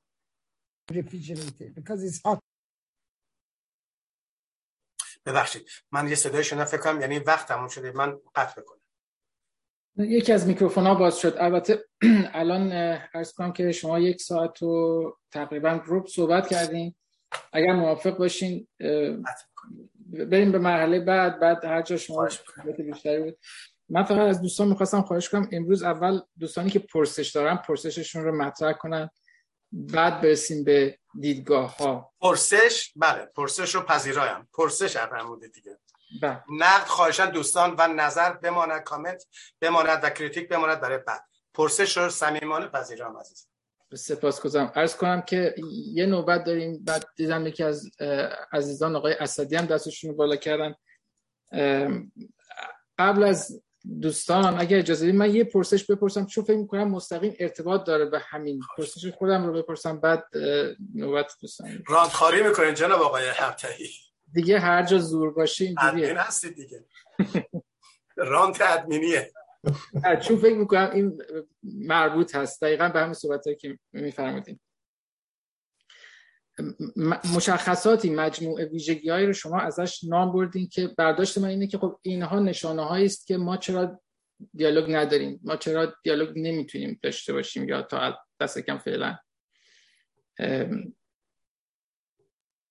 پرسش من اینه اگر اون مجموعه قواعد باورها و واقعیاتی که در ذهن انسان ایرانی هست که یه گفتگوی عادی رو ممکن می‌کنه. یعنی یک درک عادی حالا تا برسیم به یک دیالوگی که منظور شماست. همین گفتگوی عادی رو بین ما امکان پذیر می‌کنه. اون مجموعه قواعد و باورهایی که در ذهن ما هست در واقع اون گفتمانی است که غالب ترین گفتمان حاکم بر ذهن ایرانی بوده تا به امروز از گذشته تا به امروز که در واقع دیالوگ رو غیر ممکن می‌کنه. این رو من دوست دارم از شما بشنوم که اون گفتمان غالب در ذهن انسان ایران جامعه ایرانی ویژگی مرکزی و محوریش چیست که انقدر ما ناتوانیم در انجام دیالوگ؟ بله به نکته بسیار پرسشون تمام شد؟ بله بله بسیار بسیار به نکته زیبای آقای اتفاقا اشاره کرد. احسان و آفرین بر شما که سقراط جانش رو بر سر همین اندست یعنی در ساز و کار دیالوگ چه مانعی چه باعث شده ما دو هزار سال بیگانه یعنی ما ایرانی ها به چه دلیل انقدر با دیالوگ بیگانه است؟ این دلیل بیگانگی از کجاست؟ ولی خب پاسخ در واقع مستطر بود نهفته بود در نوع پرسش شما. یعنی پرسش شما پاسخ هم بود. حقیقت عرض نه که من طفره برم. نه. من دیدم از واژه گفتمان discourse هم حتی استفاده کردید. درسته. ولی خب بحث ما دیالوگ بود. چه در دیالوگ و در discourse پیشفرض ها جلوی ما میاد. یعنی ما موانع بزرگ داریم. یک عرصه ایمان هست. دقت بکنید من در آخر صحبت البته عزیزم بدونید که من نصف سخنم رسید. به خاطر اینکه پوزش میطلبم برای اینکه وقتم گذشت. ولی خب دقیقا من به نصف رسیده بودم نصف سخنمون. شاید برای فرصت دیگر اگر من این سعادت داشته باشم در خدمت دوستان این مبحث یا عنوان دیالوگ رو تمام بکنیم. ولی می‌دونم قطعا به نیمه رسید بله. یکی از دلایلی که می‌بینیم مانش در واقع فیس هست ایمان هست. ببینید شما وقتی ایمان دارید باید پای ایمانتون بیستید. به عبارتی من که مسیحی هستم نمی‌توانم همزمان مسلمان بشم. من که مسیحی هستم نمی‌تونم مثلا زرتشتی بشم. پایه خب بعد با من وارد دیالوگ بشید اتفاقا نیچه هم همینو نویسه دوستی میگه نیچه بیا با یکدیگر دیالوگی داشته باشیم. مدرنیست مدرنیست بعد نیچه میگه چرا نمی‌فهمی؟ چون تو یک مسیحی پروتستان کانونشنال کانونشنال به فارسی اگه بخوام ترجمه کنیم میشه چی؟ نمیشه متعصب میشه ارتودکسی میشه یک مسلمان صد درصدی اوریجینال میگن کانونشنال کسی که خیلی مبادی آداب دین هست و ایمان هست و شرایع هست. باری. این که کانونشنال هست نیچه بهش میگه من نمی‌توانیم. من یعنی من نیچه نمی‌توانم با تو وارد دیالوگ به این علت که تو اون به نوعی داره بشن که تو مانع رو داری. چه فایده؟ من مگه تو مالا ما گفتیم برای چی می‌خوایم دیالوگ داشته باشیم؟ برای اینکه می‌خوایم حقیقتی رو کشف کنیم دیگه. خب بزرگترین مانع کشف حقیقت اونجا ایمان منه. یعنی من من پروتستان نمی‌توانه با نیچه وارد مدرنیته بشه. بحث بکنه. خب این می‌تونه این ایمانش رو کنار بگذاره؟ می‌تونه بدون این پیش فرض وارد بشه؟ نه. مثلا نیچه که میگه خدا مرده است با یه پروتستانی که یک شنبه مثل اون میشه میره کلیساش مثلا دعا نیایشش می‌کنه. خب چه دیالوگی داشته باشه؟ اصلا اومده بنیان هویت آیدنتیتی اون رو. فراموش نکنید این دو تا دو تا دین دین دو تا هدیه بده. دو تا کاربرد دو تا چیز خیلی برجسته داره. ویژگی category یک به شما هویت میده. دو به شما meaning of life میده. شما وقتی که دیندار هستی زندگیتون داره معنیه. یعنی هستی شما نیستی شما آغاز جهان شما جهان بینی شما مثلا با آدم و هوا منظور همون سکلا هست. میاد بعد به قیامت میریم و بعد اونجا اگر جیزس اونجا برسینه یا مثلا زرتشت و پولچن خلاصه ببینید که حتی اگه بودیست هم باشید. ببینید وقتی وارد دین شدی نه تنها داره آیدنتیتی شدی بلکه داره معنا هم میشی خب دیگه مشکلی نداری. دیگه دچار آنکست هایدگر میگه آنکست یعنی نگرانی. که بعد اگزیستانسیون مثلا برای همین اومد بخاطر که ما بساط دین رو ریختیم کنار. خب حالا این مشکلات رو کی کی حل بکنه؟ ژان پل سارت بعد حل بکنه هایدگر. راست من نمی‌دونم من که فکر نمی‌کنم حل کرده باشم مگر ما ایرانیا بیایم کالبوت شکافی کنیم دوباره زنگار از روی بزنیم دیالوگ رو بریم سازوکارش آشنا بشیم کار بکنیم. حالا نریم مستشار از خارج. مستشار از خارج اشاره به ایرانی هموطنان داخل بود. حالا در خارج کشور ابزارش هست. برای دیالوگ. و بعد بتونیم با یکی دیالوگ پس بزرگترین مانش اینه. یکی هویت شماست.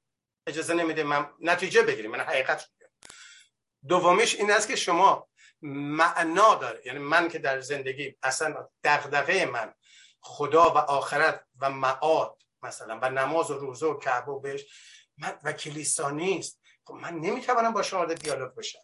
یکی از دلایلی که ایرانی ها وارد دیالوگ حالا این البته آقای چیز تعبیر دیگه که من اصلا با موافق نیستم. هم که اخیرا درگذشتن دو سه ماه پیش. آقای آرامش دوستا فیلسوف ایرانی که می‌گفت این اندیشه بزرگترین مانع است. دین مانع است و شما اندیشه خب ولی خب خودش این سخن نقض می‌کنه. خب پس آلمانی ها که اندیشه داشتن چگونه تونستن بیاندیشن؟ دین داشتن. مگه آلمانی دیندار نبودن؟ پس چگونه فیلسوف شدن و چگونه مثلا مدرنیته رو روشنگری رو دوران reformation و رنسانس داشتن؟ خب اینا که دیندار بودن. خب اگر این یک process هست چرا این پروسس رو ایران نداشته باشه؟ دقت می‌کنید منظورم اینه که در این سخن آقای آرامش دوستا که اینک در میان ما نیست در واقع پاسخی بازگشت به سوی خودشون که نه اگر آنها این فرایند رو طی کردن از طریق دیالوگ ریل پس ایران هم می‌تونه اوگاندا هم می‌تونه فیلیپین و عربستان و سعودی هم می‌تونن. بزرگترین مانع همین دوتا هست. یکی هویت شماست جناب آقای ابتهی یکی دیگه مینینگ یعنی مثلا کانونشنال بودن شماست. در چه هر گونه هر گونه دیالوگ رو در این خصوص من می‌کنه. یعنی نتیجه ما نمی‌گیریم. چون به دنبال حقیقت شما نیستید نمی‌دونم حالا من که سکولار هستم آیا منم هستم یا نه؟ مثلا در دیالوگ معلوم میشه. ما که از قبل نمی‌دونیم حقیقت چیه. پس باید واردش بشیم دیگه. ببخشید من امیدوارم همینقدر بسنده کنیم سپاسگزارم سپاس شما. بله فرمودید که این موضوع discourse هست. من خواستم یه مقدار این رابطه بین این دو مشخص بله. باشه چون صحبتاتون مرتب اشاره فرمودید. جناب اسدی شما دستتون رو بلند بردی بلند کردین ولی پیش از شما آقای عرب نوبت گرفته بودن. ارز کنم که اگر جناب عرب اجازه بدن چون آقای اسدی امروز مهمان و هستن اول به ایشون نوبت بده متشکرم. بفرمایید. لطف می‌کنید خیلی سلام عرض می‌کنم به همه دوستان. خیلی خوشحالم که در این جمع بسیار وزین شرکت کردم و خیلی باعث افتخار من هستش. خیلی متشکرم. از مهمان عزیزمون خیلی تشکر می‌کنم جناب آقای اسکندری. و البته ایشون از بیوگرافیشون دکتراشون انداختن. نمی‌دونم حالا نه که مثلا تیتری باشه ولی بالاخره یه زحمتی هم در اون باغ کشیدن و دکترایی هم در این زمین گرفتن. حالا یه توضیح هم در این زمین بدن خیلی خوشحال میشیم. و آره خیلی یاد گرفتم واقعا با اینکه آدم همه این یادگیریاش به صورت لایه لایه انجام می‌گیره. ما خیلی از محضر آقای اسکندرجی خیلی استفاده کردیم و دوباره همجوری یادگیری ما اضافه اضافه دار میشه. حالا یه سوال مشخص که من دارم اینه که شما در رابطه با, با سقرات و موضوع نفراتی که می‌تونن توی یک دیالوگ باشند و در این در این باره شما یه اشاره کردین اولا که از سه تا کمتر و, از نه تا بیشتر. نباشد و در ضمن مکانم تعیین کردید مثلا حالا جای خاص میشه نمیشه. اینو اولا مبناش رو آیا می‌دونید که مبناش چیه؟ چرا به این نتیجه رسیده شده؟ دوم که در دنیای امروز حالا مدرن ما می‌دونید که خب ما روزا بالاخره محدودیت های خیلی مکانی و این خیلی بوده. ولی حالا ما خب تو کافی شاپ و حالا جاهای دیگه می‌تونیم بشینیم و به یه صورت این این بار به اصطلاح به جریان بندازیم. اگه مواظب باشیم چند نفر هستیم اینجا هستیم اونجا نیستیم بس نمی‌کنیم می‌کنیم به نظر من خیلی محدودیت محدودیت هایی که علاوه بر محدودیت های دیگه داریم اضافه می‌کنیم. در این بار اگه یه توضیح بدیم ما خیلی خوشحال میشیم متشکرم از همه. سپاس از شما. بفرمایید جناب اسکندر متشکرم متشکرم.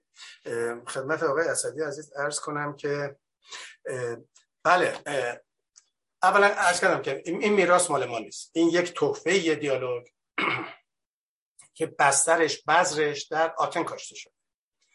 نمی‌دونم شاید مثلا من خودم شخصا میگم شاید به خاطر اون درختای زیتونشه چون اونا خیلی زیتونی هنوزم هست. خیلی زیتون خورن. این شاید این زیتون یک رازی یک میستیسیزم یک رازی درش هست که می‌تونه انسان رو مثلا به دیالوگ آشنا کنه. اگر ما هم زیتون داشتیم مثلا شاید ما هم بشه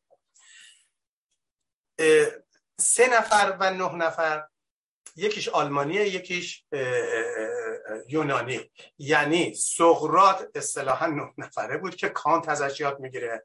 ولی خب کانت جمعای سه نفره بیشتر داشته چون خسته می‌شده در وقتی که دیالوگ وارد میشه چندین ساعت طول می‌شده بیشتر سه نفره داشته. اما اشاره به مقدماتش کرده ببینید مثلا یک مسلمان وقتی می‌خواد به عبادت بیسته می‌خواد مثلا نماز بخونه یک فرعیاتی داره دیگه واجب واجبات هست فرعیات هست. فرعیاتش چیه که بعد بره مثلا وضو بگیره تنی پاکیزه داشته باشه بعد روانش رو پاکیزه کنه بعد بره به سوی خدایش و رو به قبله یعنی آدابی داره. پس فرعیات باید رعایت بشه. شما نمی‌تونستم بدون وضو با یا با تنه حالا به عبارت نجس وارد یک حریم مقدس بشه و مثلا رو به کعبه مثلا نماز بگذاره خب پس مقدماتش رو لازمه. سقرات این میراث و مقدماتش رو گذاشته بود. و چه جالب که شما پرسیدید و این یاد من آمد. سقرات آقای ادمین من عرض می‌کنم ولی خب سعی می‌کنم تا آنجا که ممکن هست با توجه به اینکه اشاره کرد که همزمان در, در صفحه تلویزیون پخش میشه مبادی آداب و مفاهیم که به کار می‌برم یک مقدار سربسته تر باشه که درستتر هست به خاطر احترام به مخاطبین. سمپوزیوم یا زیافت که باز من هر وقت سخنی میگم همش رسنتیمان همش رنجش درش هست. یعنی همش سخن من پولمیکه. در ایران میام مثلا وسط روز می‌گیرم فقط مثلا نهارم دعوت می‌کنم در حالی اصلا سیمپوزیوم باید شب باشه. یعنی شاب و بعد یعنی ولیمه. من در یک مقالات اشاره کردم. خب شما وقتی واردش میشی بعد خودتان جیرتون رو ببرید. یعنی نانتون رو و شرابتون رو. به علاوه در پرانتز عرض می‌کنم شاهد رو. شاهد و شاهد بازی رو احتمالا دوستان باید بگیرن. اما منظورم به دوران سعدی و مراقعه کرمانی و این هاست و افغانستان همسایمونو که این میراث زشت رو به صورت اینا در یونانی ها حتی خود سقراط در پرانتز داره و اسمم هست اونجا. و اسمش هم هست که سقراط این گونه وارد زیافت میشه حالا سقراط از افلاطون هم اونجوری وارد میشه ارسطوانوس هم اینطوری وارد میشه ملتوس هم اونجوری وارد می شده این, این مثلا یکی شرط ورودش این بوده. مثل مثلا مجلس عروسی که شما دعوت می‌کنن خب مثلا آقا باید به امر خانومش وارد بشه. خب, خب شکل زشتی قشنگی نداره ما. وقتی آقا و خانم دعوت کردن مثلا آقا تنها یا خانم. باره یکی از مقدماتش این بوده و, و بعد وقتی که من دنگ خودم رو یا ذخیره خودم رو می‌برم و اصلا این نیستش که مدرسه پلوخوری باشه و ما بریزیم اونجا. نه این خبر نیست. که باید دنگ خودش رو ببره. به علاوه شاهد خودش و شاهد بازی بسیار رواج داره. پس از اینکه دنگش رو خورد و لذت دنیوی برد بعد شاهد بازی می‌کنه در حضور و پس از شاهد بازی می‌رسه به شرابخواری و بعد از اون وارد دیالوگ میشه. بعضی ها از نوشته های زنفون. ما اصطلاحا میگیم گزنفون ولی همون منظورم زنفون انگلیسیه. نویسنده اندیشمند. جالبه که زنفون رو اینجا عرض کنم ایران با ایران یعنی تو ایران بوده. مرسنری بوده مزدور بوده. ولی خب مزدور واژه قشنگی در مورد زنفون نیست. اگر زنفون نبود دوستان ما سی درصد سقراط رو نمیشناختیم و دیالوگشون و به روان او هم درود میفرستیم. چون برای ایران کار می‌کرد علیه کشورش یونان زنفون. باری اونم در اونجا حضور داشته اینها. این مقدمات باید می بود برای حضور در یک زیافت یا سمپوزیوم. سمپوزیوم که وارد میشه اینا باید این مقدمش بعد هرگز اینها در بیرون واقعا دشمن خونی همدیگه بودن ها. مثلا سقراط رو متلک بارش می‌کردن توهین می‌کردن اذیت می‌کردن اصلا این کارا رو می‌کردن. ولی وقتی وارد زیافت می‌شدن درس اول. بعد از همه اون مراحل سه مرحله که عرض کردم دیگر نمی‌کرد. به چه علت؟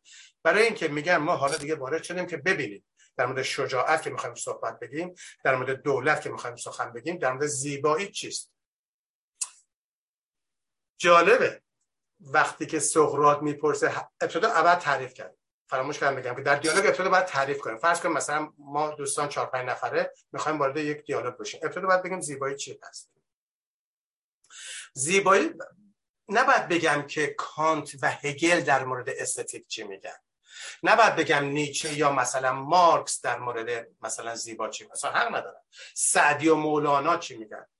چون اونجا گریبانمون رو می‌گیره سقراط میگه آقای اسکندری جو آقای ابتهی حاضر حضار محترم در زوم. شما مخاطب رو مستقیم تو چه می‌فهمی؟ تو چه درک می‌کنی؟ وقتی که میگم مثلا نگاه به چشم غزال بکن ببین چقدر زیباست نگاه به این گل بکن تو دستم هست. میگم سهراد نگاه کن ببین چه باغ زیبا چه شب زیبایی چه شاهد زیبایی. همه اینا رو میگم. سهراد میگه چرا متوجه نیستی؟ از تو مستاق نخواستم مثال نخواستم حق نداد. Definition خواستم. Definition. برای من سفسته یعنی بازی با کلمات یا گریز نزن. ببین توی ریل واستا. خارج از ریل حق نداری سخن بگی. حتی چوبی بر ما نمی‌زد. ولی اهانت هم نمی‌کرد. می‌گفت عزیز جان برای من بگو زیبایی چیست؟ اون definition این برای من می‌کنم بعد می‌گفتم خب سقراط حالا فرض کن سقراط دو هزار سال زنده کنم دیگه. یعنی حرف روانکاوای امروز رو بزنم زیبایی که منظور نوعی feeling و احساس هست تعریف ناپذیره. مثلا یه تعریف rhetoric هم داد خب بری شما میخنده صحبت. میگه آقا این که زیبایی از تعریف میگریزه اینو دوستان در مورد عشق هم میگن. یا مثلا در مورد دین میگن در حوزه خصوصیه میگه خب اینا نانسنسه. به من تعریف بکن که عشق چیه؟ زیبایی چه؟ بدون مستاق. ببین چقدر مشکلی یعنی اینجور می‌رسه. برای همین دیگه یکی از نتایج فرعی دیالوگ اینه که خودش گفته شعارش سقراط. به این نتیجه اسکندری جو که وارد دیالوگ شده می‌رسه که درک کرد که نمیدانه دقیق. حالا دقیق شو بگیم حالا خود به خودمون کارت تبریک بفرستیم. عشق چیه؟ اینکه عشق تعریف ناپذیره نانسنس. اینکه دین در حوزه خصوصی این هم nonsense. نمیشه باور آلمان 300 سال فرانسه 200 سال از انقلاب کی فرانسه حالا گذشته تازه به اینجا رسیدن سکولار شدن لایک شدن لایک شدن. چطور ما می‌توانیم مثلا 10 20 ساله برسیم؟ مثلا نمیشه. پس این process رو فرایند رو انقدر product ش نکنیم انقدر محصول رو آماده و package بستش تحویل ندیم. یعنی انقدر در دیالوگ خودمون رو فریب ندیم. حق ندارم من آقای اسدی جواد از من پرسش کرد حق ندارم میشونم فریب بدم. حق ندارم جوابی بدم که در واقع فریبکاری منه. نه که هر جوابی دادم فریبه نه. بعدا سقراط معمولا ادمین بود. یعنی مدیر مادریت می‌کرد. وقتی که دوستان یکی یکی سخن می‌گفتن سقراط شروع کرد به دیالکتیک. و من عرض کردم نصف صحبت رو کردم. من وارد دیالکتیکش نشدم. برای اونجا اجازه بدید که دیگه به همین قد بسنده کنیم. اینم از مقدماتش با بسته با اشاره اشاره کردم متشکرم از شما جناب اسکندر جو اگر موافق باشید اون بخش دوم رو که هنوز نرسیدیم واردش بشیم و احتمالا امروز هم نمی‌رسیم پنجم جوان. از من یادش کنم. بله. بسیار خوب. اون رو در پنجم جوان در خدمتون خواهیم بود که ادامه بسیار عالیه بسیار عالی ارز کنم که یک پرسش دیگه داشتن جناب اسدی که شما اون رو هم پاسخ ندادین. اونم راجب تحصیلات دکتراتون پرسیدن. اگر مایل هستید راجب اون به مخاطبا و به منی که نمی‌دونستم بفهمم اجازه بدید در مورد این مورد بریم به اون دو تا ویدیو. من رفرانس بدم ارجاع بدم که یکی در دوستان محبت در کانون دوستداران فرهنگ ایران در واشنگتن. سخنرانی من داشتم به نام نیچه فیلسوف خطرناک. ارتاله یکی دیگر باری. در اونجا یکی دیگر سخنرانی داشتم در مورد هفتادمین سال انتحار یا خودکشی صادق هدایت که در اونجا در مقدمش اشاره کردند آوردند و اینها. من به احترام صادق هدایت چنین می‌کنم. ببینید صادق هدایت زندگی رو آنچه که تا کنون گذرانده نمی‌دید. زندگی رو آنچه که مانده بگذرانه نمی‌دید. و اینو فکر می‌کنم یک دوستی به نام مسعود داشت. من نام کوچکشون نام شهرت فامیلیشو نمی‌دونم. دوست صمیمی داشتم برسای ایشون هم باعث شد صادق هدایت خیلی یکی حزب توده. حالا من اینو به حق بگم. گرچه بارها من با قلم قلیایی یا پولمیک به شدت علیه حزب توده موزگیری کردم و نوشتم. مقالاتم هست. در وبلاگ آقای عطایی مطرح کردم. مسعود دوستش می نویسه که آنچه مهمه از این به بعد چه خواهیم کرد. و من وقتی که داشتم صادق رو اونجا بیفکرش رو به نقد می‌کردم یا شرح می‌دادم ریویو می‌کردم اونجا به این مسئله دوستان پرسیدم من پاسخ دادم. حالا ارجاع میدم به همون ویدیو. و خیلی دوست دارم اصلا در این موردهای صحبت نکنم چون اون آنچه که نوشتم مثلا کتابم رو اشاره می‌کنم. مثلا نیچه زرتشت یا درنگ های بیدرنگ یا ماورای تاریخ تا ماورای سیاست یا دو نیچه در ایران اینها در واقع نشون میدن که اسکندر کی هست. چی بود؟ می‌گفتیم مرد سخن نگفته باشد عیب و هنرش نهفته باشد. خب اون کتاب بخونن می‌فهمن که اصطلاحا ما خب یک چند مرده حلاج هستیم. آیا می توانیم بزرگترین فیلسوفی که بعد از اولا فراموش دوستان سقراط فیلسوف نیست سقراط فیلسوف نیست افلاتون فیلسوفه. ارسطو هم نیمچه فیلسوفه ارسطو دانشمنده. ولی خب ما حالا برسا ایرانی او رو فیلسوف مینامیم. اینها فیلسوف نیستن. ارسطو نیمی دانشمند نیمی فرغانه است نیمی ترکستان.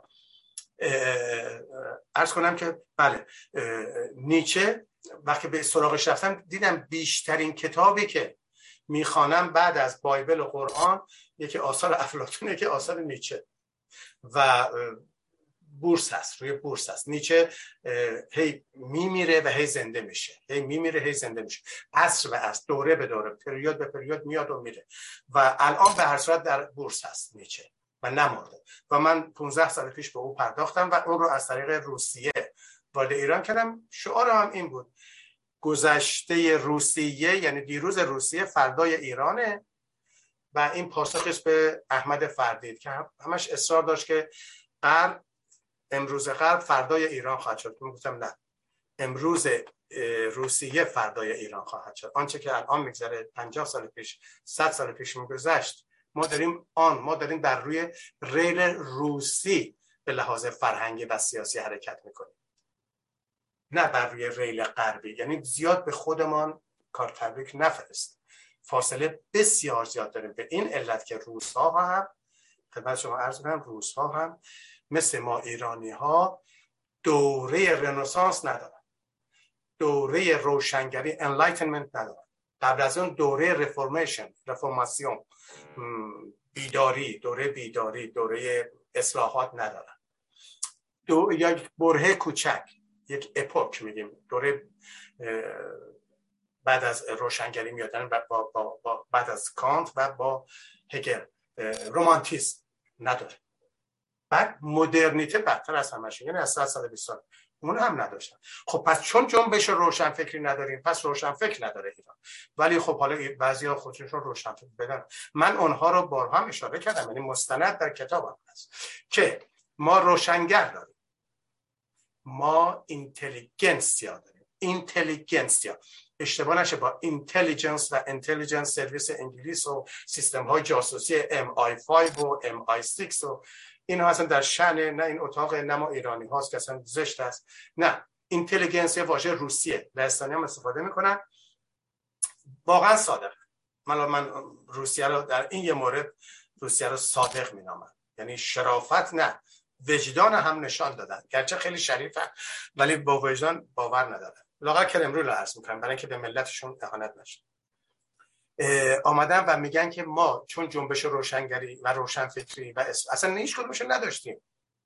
و نشخار کردیم و ریزخاری کردیم و از اون طریق آوردیم ترجمه کردیم لوکالیزه بومیگرایی کردیم. در نتیجه ما روشنفکر نداریم روشنگر داریم.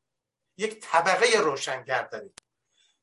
یعنی اینتلیگنسیا حالا من در کتابم می نوشتم و هنوزم می نویسم در مقالات هم می نویسم که ایران روشنفکر ندارد می‌خواد که اهانت نکنیم به جنبش روشنفکری غرب.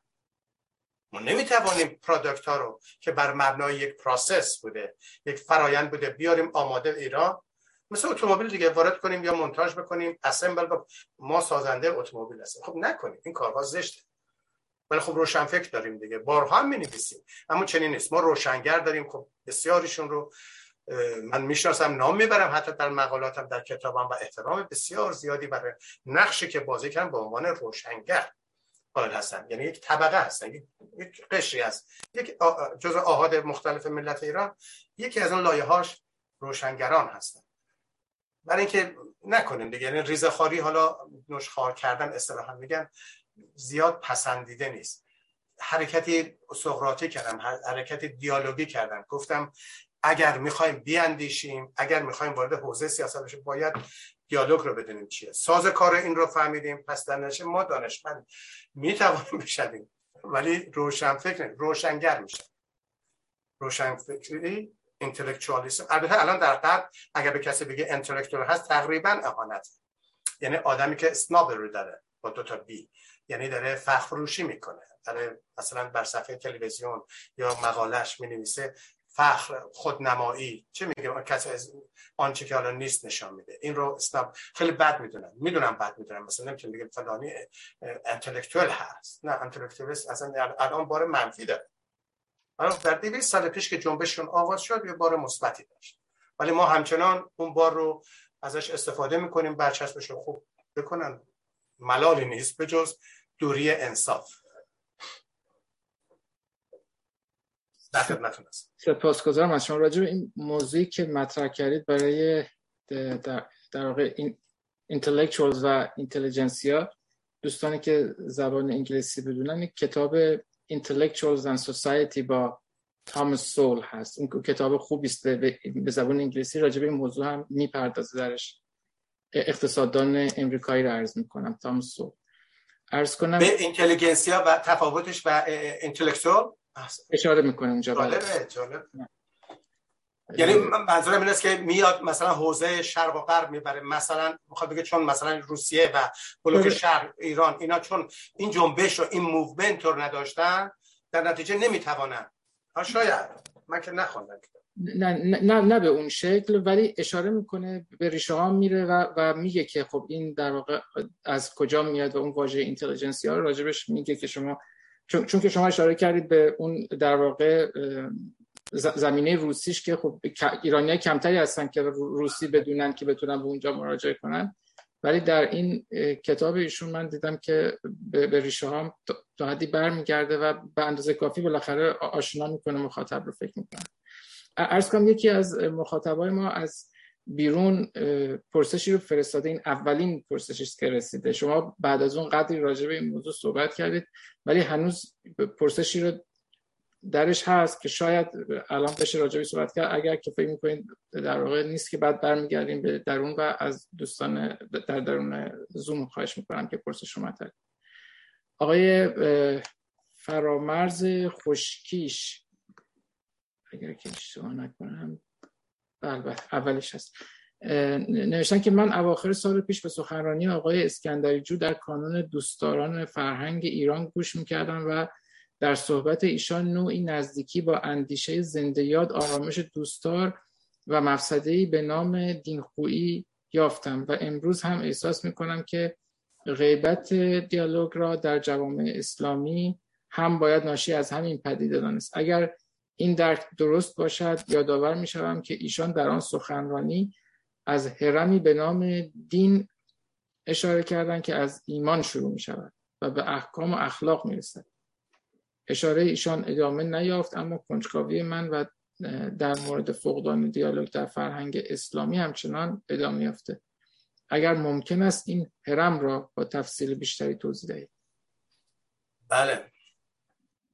اجازه دارم پاسخ بدم؟ خواهش می‌کنم بفرمایید مثلا پرسش تمام شد حالا که اون دقیقا انصاف اگر داشته باشیم دقیقا یادم نمیاد چنین گفته بود حتما ولی یادم نمیاد که اشاره به زنده یاد نه نه که برداشت خودشون بله بله ها من ماست مگر شدش بله از این چهت ببینید آقای آرامش دوستدار عامل رو دین خویی می‌دونه مسئله من او این نیستش که این خوی حالا من می‌خوام حرفم اینه که اصلا دیالوگ رو اگر آرامش دوستدار و نقش دیالوگ رو و اهداف دیالوگ رو و مکانیزمش اصلا کل ساز کارش نه که نمی‌دانسته ها.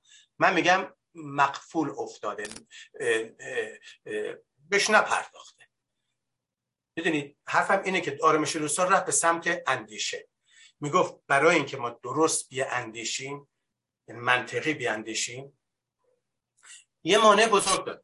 اون هم دین ماست. یعنی ایمان ما چون هویت دیگه اصلا ممنوع یعنی در دین ببینید به این خاطر که اصلا پرسش در حوزه دین پاسخش آماده هست.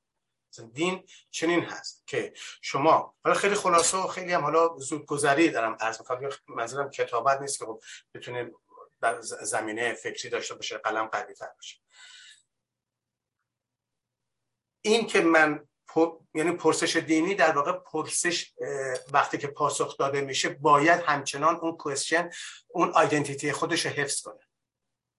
این میشه یک پرسش فلسفی خب یعنی پرسش سقراطی. حالا هی میگم به خاطر که چیزم آقای آرامش دوستان در آلمان درس خونده خب آلمان که فیلسوف بزرگ یعنی پرچمدار تفکر آلمانی در دوره مدرن کانت و هگل حالا شیلر و چیز هم هستن. این سیار دبستانی هگل هست شیلر هست و فیخته یا فیشته. این سیار اینها پرچمداران اندیشه مدرن آلمان هستن. خب آقای کانتن در این مکتب بگی درس خونده خب خود هگل و کانت اعتراف می‌کنن که آنچه ما داریم این توفیق که این میراثی که داریم مال اروپاست دیگه. یعنی نسب من اشاره کردم دیگه. گفتم همه مسلمانان جهان نسب به ابراهیم میرسانن یعنی سنگ بنای آیدنتیتی یک مسلمان ابراهیم است. ابراهیمی که بت میشکنه ابراهیمی که پاتریارک هست یعنی پدر بزرگ تمام مسلمان ها و مسیحیان و کلیمی ها من واژه یهودی و جهود دوستان اینجا پرانتز باز کنم زیاد نمیپسندم و درستم نیست. می‌خوام این آرگومنت هم اینه. واژه جهود بسیار اهانت آمیزه واژه یهودی حالا بار منفیش اون دو بار منفی داره یهودی یک بار منفی داره ولی یک بار نوترال و خونسا هم داره. شاید حالا یه بار مثبت هم تلقیش کنم. به نام کلیمی. که از موسی کلیم الله هست و کلمه و سخن. همون لوگوس ها. حالا اینجا در کلیم الله. که موسی از طریق کوه تور اون آتش با خداوند سخن گفت. پس موسی میشه کلیم الله. در نتیجه این هواداران و پیروان رو میگیم کلیمی. خب این واژه خیلی اومانیستی خیلی هومنه خیلی انسانی تره به نظر من به خاطر که اونها هم بر دو پا میرن. و ایمانی دارن ما به احترام اونها میگیم اینها بگیم کلیمی نگیم جهود. چون دو بار منفی بهشون یا بگیم یهودی خب یک بار منفی ده اینها کلیمی هستن. آقای آرامش دوستان نمیگم دیالوگ ها رو نشناخته بهش میگم نپرداخته چون الان بین ما نیست و اگر بود حتما پاسخ می‌داد. میگم فقط بهش نپرداخته بود. آمده و چون اندیشه آلمانی داره یعنی اندیشه که میراثش از آلمان هست و خود پدر خانده گادفادر اندیشه آلمانی میگه که ما از قرن نسب به سقرات میرسونیم. ما مبنای تاریخ ما رشنالیسم سقراطیه. از اونجا نسب می‌گیره حتی نیچه میاد بر دهان هگل می‌زنه. نیچه به شدت بر هگل حمله می‌کنه. به کانت هم حمله می‌کنه. حتی بیشتر از این دوتا به خود سقراط حمله می‌کنه. اینها چون ممکنه خود به حاشیه رفتن باشه من مجبورم سریع برمیگردم تو ریل دیالوگ. ولی می‌شد باز کرد و گفت. ولی چون حالا بزرگ مردی اندیشه ایران آقای آرامش دوستان مطرح شد من یک اشاره بکنم که ایشون می‌گفت ارز می‌کنم برای تفکر برای اندیشتن اندیشیدن سقراطی یعنی لاجیکال و منطقی یعنی افلاتونیش البته سقراط هم داشت ای سقراط هم داشت. و من ای سقراط رو فراموش کردم بگم دوستان مکاتب زیاد بوده. مثلا آکادمی حالا مال این بوده لاسیس مال مثلا ارسطو. مال ای سقراط چیز دیگه بوده. یعنی مکتب مکتب داشتن. همه اطراف باغای اطراف آتن می‌رفتن زیر درخت زمینی نیم هکتار می‌گرفتن و روی تخت چوب هم مینوشتن. می‌شد شاگرد. بعد پول می‌گرفت از همش هم گرونتر چیز می‌گرفت. افلاتون افلاتون خیلی پول می‌گیره. مثلا استقرات کمتر می‌گیره. ارسطو کم پول زیاد می‌گرفت یعنی حق و زحمه حق و تدریس. افلاتون می کسی که نه مفهمتک ریاضی نه جیامتری. کسی که هندسه نمیدانه وارد اونجا نشه ولی خب در ایران ترجمه کردن کسی که ریاضی نمیدانه آقا وارد این اکادمی من نشه. وارد این مکتب من مدرسه من نشه. چرا؟ چون اشارش به پیتاگوراس هست همون فیثاغورس خودم فیثاغورس هم می‌دانید که دوستان مثلثی هست. میگه مجموع زوایای این 180 همیشه. هیچ مثلثی 180 بالاتر نمیره یکی دیگه میگه وتر اگر مجزورش کنیم مربعش کنیم برابر با مربع دو سال ادیک هست میگه خب تو اگه اینو فهمیدی همینقدر که بفهمی این برای من کافی پس بلنشو بیا حالا می‌تونی بیای به من بفهمم که تو دیگه مفاهیم منطقی و ریاضی رو می‌فهمی. خب پس تو شایسته حالا شاگردی در حوزه فلسفه میشه آرامش این رو میگه. حالا یه شایسته یعنی مثلا آلمانی ها به این جهت هی نسب به کی میرسانن؟ به سقراط. ولی ما ایرانی ها و همه مسلمانان جهان همه نسب به ابراهیم خلیل الله می‌رسن. که اول ما آخر ما آغاز ما پایان ما. حیات ما ممات ما یعنی زنده و من همه چیز ما مکتوب و آماده هست. پاسخ همه مشخص هست. در نتیجه اون پرسشی که در این حوزه میشه اینو چیز می‌دونه. یعنی خودش می‌دونه خب این پرسش هویتش رو در بعد از پاسخ دست میده در حوزه دین. ولی در فلسفه نه. آیدنتیتی خودش رو حفظ می‌کنه. حالا من ببخشید خسته شدم با عزتون. برای همین مذرم این همه سی سال زش کشید سقرات زش کشیده که این رو بگه که در دیالوگ چقدر دیالوگ؟ فقط سی تاشو چیز نوشته. زنفون هم نوشته البته که زنفون. یعنی ما میگیم زنفون اینا. افلاتون نوشته. ما در پایان دیالوگ هم پرسش آیدنتیتی خودش رو حفظ کرده هم پاسخ. ما مشکل داریم اینجا مثلا. یعنی دیالوگ اینه. که در آخر دیالوگ که میریم با دست شاهد رو می‌گیریم میریم خانمان به این می‌فهمیم به شعار سقراطه که به این مرحله رسیدم می‌فهمم که تا حالا میپنداشتم که می‌دانم. آنچه که می‌دانم میپنداشتم که می‌دانم. نه این درست نیست. باید دوباره تلاش کنم که دقیق بدانم. به عبارت تمام این سخرا کبرا چیدن تمام این زجر سی ساله اینها کشیدن در همین نهفته است. در آگاهی از در واقع به نتیجه نرسیدن خود آقای آرامش دوستدار سخن و شعارش خلاصه شده این. این دین خویی ایرانی ها یعنی گرایش به سمت دین این دین محوری که خدا مرکز هستی ایرانی و نیستی اوست آغاز او پایان اوست شرایع اوست ایمان اوست همه چی در او هست. دیگه نیازی به حوزه بیرون نداریم. خب این اجازه نمیده شما وارد حوزه فلسفه بشن در حالی که اونها که مسلمانن فلسفه اسلامی داریم ما فلسفه دین داریم تدریس داره میشه. و بسیار فیلسوف دارن مردن آمدن رفتن همه دارن. ولی خب اینو در قبل میگن اونها apologist هستن یعنی اونها متکلم هستن. مثل ابوعلی سینا. نه فیلسوف متکلم apologist هستن. ولی خب ایرانی ها خودشون فیلسوف خب بنامن آرامش دوستدار یکی از موانع بزرگی که برای همین بود. یعنی تنها هم می‌گفت این دین خوی اجازه نمیده شما. می‌خواد چیکار کنید؟ ابزار فلسفه اندیشیدن به مهمترین مسائل هستی. مثلا حیات چیست؟ مرگ چیه؟ زندگی چیه؟ چرا باید زندگی کنم؟ معنای زندگی چیست؟ خب اینها آرامش دوستان می‌دانست که در دین پاسخ داده شده. اصلا معنای دین یعنی این. همه اینها در حوزه دین شما برید در بودیسم نگاه کنید در هندویسم نگاه کنید در مسیح. شما کدوم در انجیل بخونید هر پرسشی داشته باشید در اونجا. نیستش؟ خب متکلمشون اپولوژیستشون. برید این پرستا چی میگن؟ کشیشا پاستورها. به شما پاسخ میدن دیگه. اونا عاجز نیستن. اونها مدرسه علمی دارن برای اینکه نسل نو که پرسش داره بهش پاسخ بده. خب میره پاسخشو میدن بر مبنای همین دین بر مبنای همین آثاری که دارن. این میراثی که بهشون رسیده. آرامش دوستان میگه اگر می‌خواهید فلسفه یونانی بیاندیشید و زم... پیشفرز اون کلاس ابتدایی اون دانستن ریاضت و هندسه هست. شما نمی‌توانید همزمان دیندار باشید. خب سروش هم بهش پاسخ داده که آقا پس کانت چیه؟ از همه دیندارتره. کانت کلیسا میره. هگل هم یک شنبه ها مثل بچه آدم می‌رفت کلیسا و نیایش و دعا می‌کرد.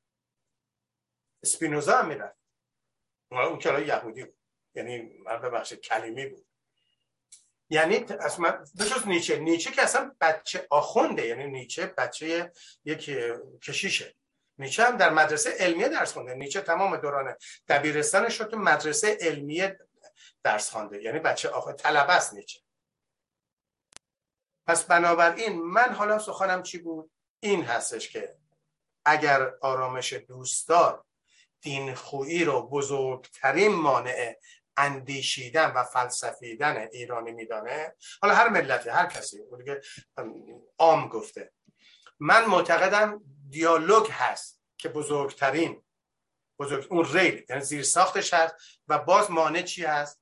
همین هست که ما ضرورتی بر این ریل نمی‌بینیم. چرا؟ چون پاسخ هر گونه پرسش رو در حوزه دین آماده داره نمی‌خوام زیاد به درازا بشه سخن می‌خوام بگم وقتی که روشنگری آمد قبل از اون بعد از رنسانس می‌دونید دوستان کره زمین رو بطلمیوس می‌گفت خورشید به دور زمین میچرخه. کوپرنیک آمد کوپرنیکوس. آمد و گفت نه این هندسه رو عوض کرد کهکشان رو عوض کرد زمین رو در مرکز قرار داد بعد گالیله آمد بعد نیوتن آمد جاذبه آمد خلاصه ثابت شد که بله زمین مرکز هستی نیست. تا همین منظومه خودم تازه خورشید. تمام ساختار دین ریخ زمین. اصلا یکی از دلایلی که سکولاریسم رشد می‌کنه چیه؟ در اروپا رو می‌کنه برای اینکه اولین و آخرین سنگ بنایی که می‌تونست دین رو حفظ بکنه همین ادعا بود. همین ادعا بود. حتی ارسطو هم میگه ارسطو میگه زمین مرکز هستیه. و مسیحیت می‌گفت زمین مرکز هستیه. حالا صوبات که چی؟ خب که چی؟ حالا فهمیدیم کوپرنیکوس اومد گفت نخیر زمین مرکز هستی نیست. نه همه باورهای مسیحیت فرو ریخت. فرو اصلا جنبش پروتستانی رو بررسی بکنیم. زیاد روی احکام حقوقیش نریم. من مثلا زن رو نقشش و اینا این اصلا اینا رو بحث بحث جامعه شناسی اینها نداریم. بیشتر بحث صحیح ایمانی داریم. یکی از دلایل سقوط دین در اروپا همین بوده. همین نگاه واژگون کردن بطلمیوس سرپا کردن و درست گذاشتن هندسه منظومه هستی. که چی؟ که زمین مدار خورشید میچرخه. همین سنگ تیر خل... تیر خلاص نیچه زد که خدا مردت یعنی سنگ اول رو گذاشتن که برن به سراغ عقل و عقلانیت و سقرات و ریاضی و منطق. مثلا بریم ولا دینداران همه اینا رو پاسخ رو دارن اصلا. دغدغه‌ای ندارن. سپاسگزارم. جناب عرب بفرمایید خواهش می‌کنم نوبت شماست. بله. با سلام و تشکر از آقای اسکندری که دعوت ما رو پذیرفتن و ما در خدمتشون هستیم. صحبت های شما رو من دو بخش می‌کنم. یه بخش تاریخچه دیالوگ یه بخشم در واقع روش دیالوگ. که حالا من تو به تاریخچه تو این سوالم می‌خوام بپردازم. حالا اگه فرصتی شد در مورد روش هم با شما صحبت می‌کنم. شما می‌دونید فلسفه از یونان و یونان در واقع یونان باستان پایگذار فلسفه است و دیالوگم از فلسفه برخواسته. یعنی در واقع آن چیزی که پایگذار دیالوگ بوده فلسفه بوده. چون اونجا بوده که همه چیز رو می‌تونستن به بحث بذارن به فحص بذارن با هم و روش به هر حال به نتیجه برسن یا نرسن ولی بشکافن موضوع رو. مذهب اصلا نداره فلسفه. مذهب چیزی به عنوان فلسفه نداره. اما چیز جالب اینه که ما در ایران می‌بینیم که فلاسفه اسلامی به وجود میان. یعنی اینا میان فلسفه یونان رو می‌گیرن و بعد اینو تبدیل می‌کنن به فلسفه اسلامی.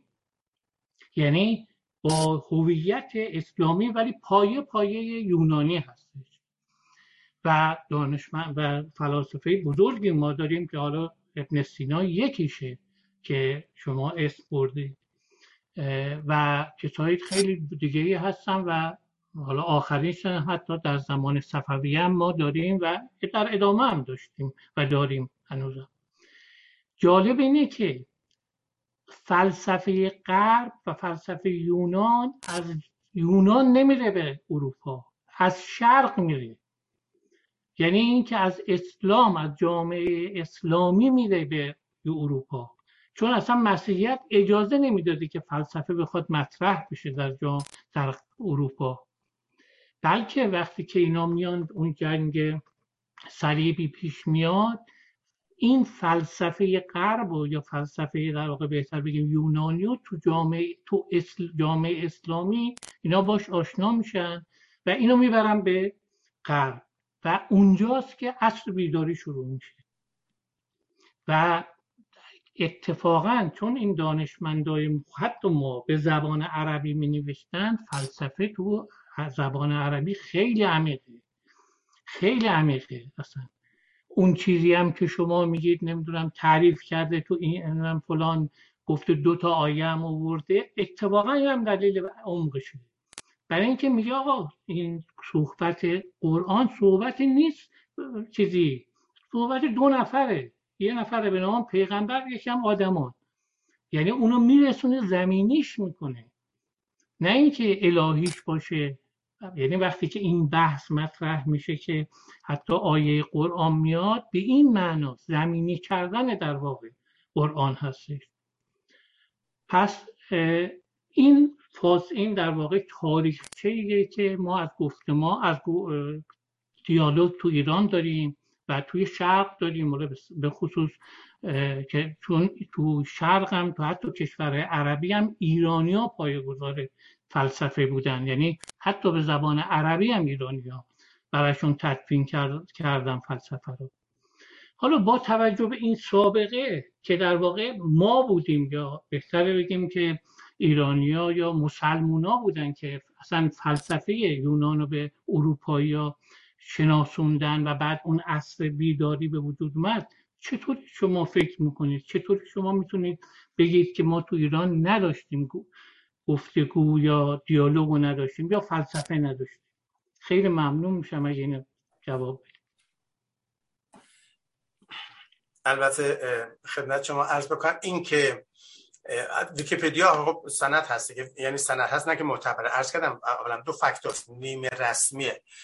شما وقتی می‌خواید یک مفهوم فلسفی رو یا مفهوم علمی رو سرچ بکنید در جهان انفجاری اطلاعات.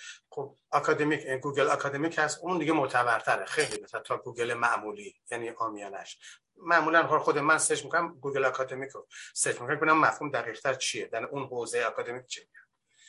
ولی خب کمتر یعنی رده‌های پایینتر خب میان ویکیپدیا گفتم دیگه من نسل امروز رو baby boom ویکیپدیا می‌دونم. یعنی نسل امروز ما جوانان ما آنچه هم که می‌دونم ویکیپدیا یعنی دامنه شعاع دانششون و آگاهیشون از ویکیپدیا بیشتر نیست. مثلا داره اسکندری‌جو سخنرانی می‌کنه صحبت می‌کنه. خب همزمان می‌زنه به راحتی اون مفهوم می‌گیره. مثلا می‌خواد در مورد همین سقراط یا آقای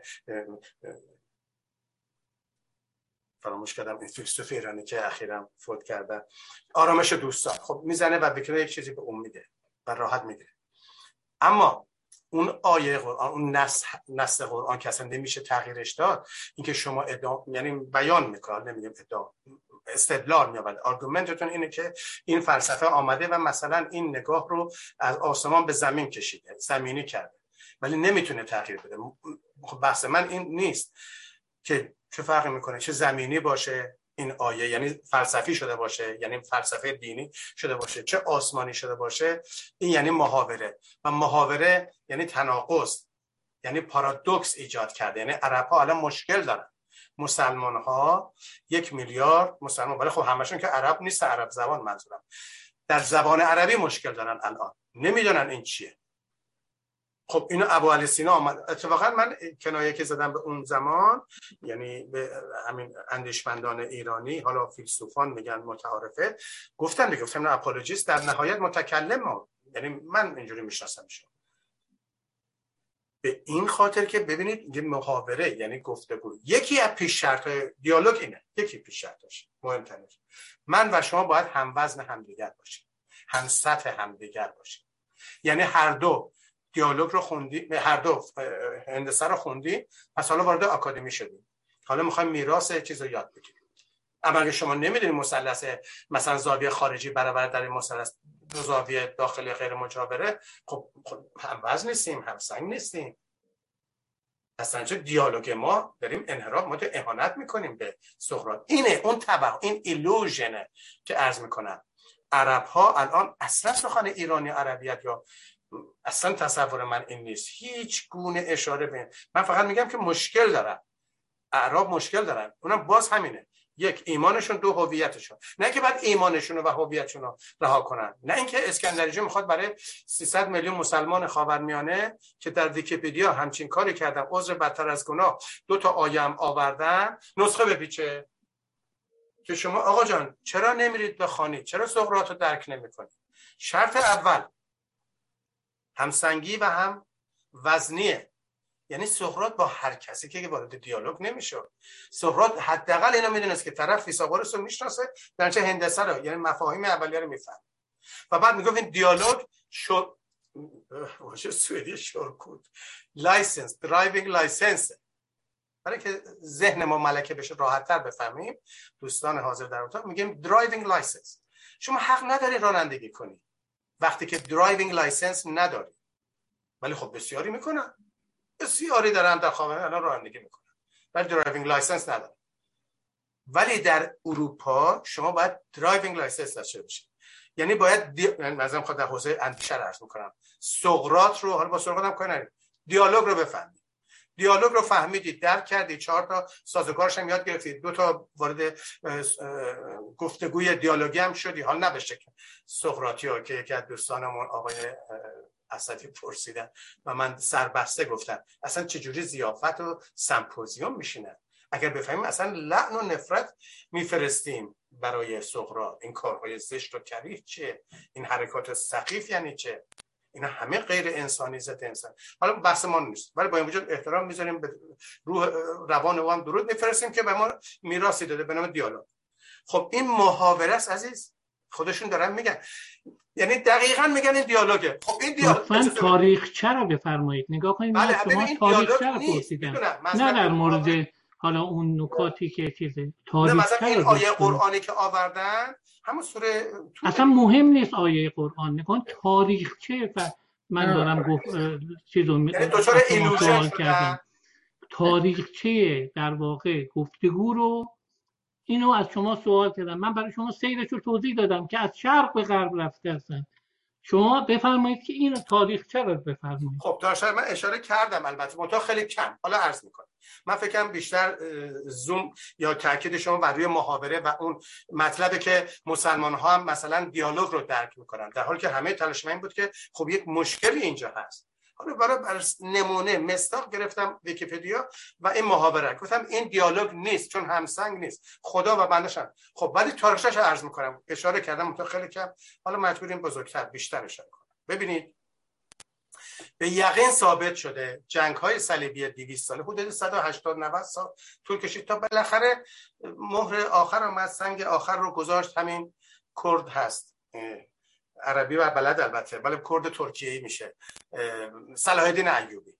صلاح الدین ایوبی ترک کرد منطقه ترکیه آمد و مشکل رو در حران. حران همین شام هست. شام یعنی چیش عراق و سوریه. ولی حران یه منطقه از مرز بین سوریه و شام که همه اسمای لاتین داشتن. عوض شده و شیخ سرخ سهروردی یحیی سهروردی هم در حرام بوده و کشته میشه به دستور پسر صلاح حالا همه اینا برای چی می‌خوام بگم؟ دارم به تاریخچه دارم اشاره می‌کنم نه که من اشراف دارم. میگم این جنگ های صلیبی باعث فقط همش که نمی جنگیدن 120 90 سال با هم جنگیدن ولی همش شاید کل جنگشون دو سال نشده روزانه. ولی پنج سال با هم دیگر interaction تعامل داشتن باز دوباره می جنگیدن این گونه بوده 190 سال. اینها با این کتاب هایی که ترجمه شده بعدم ترجمه شده که می‌دونید آرامی بوده. یعنی در واقع یونانی مستقیم ترجمه نمیشه چون آرامی ها وسط هست.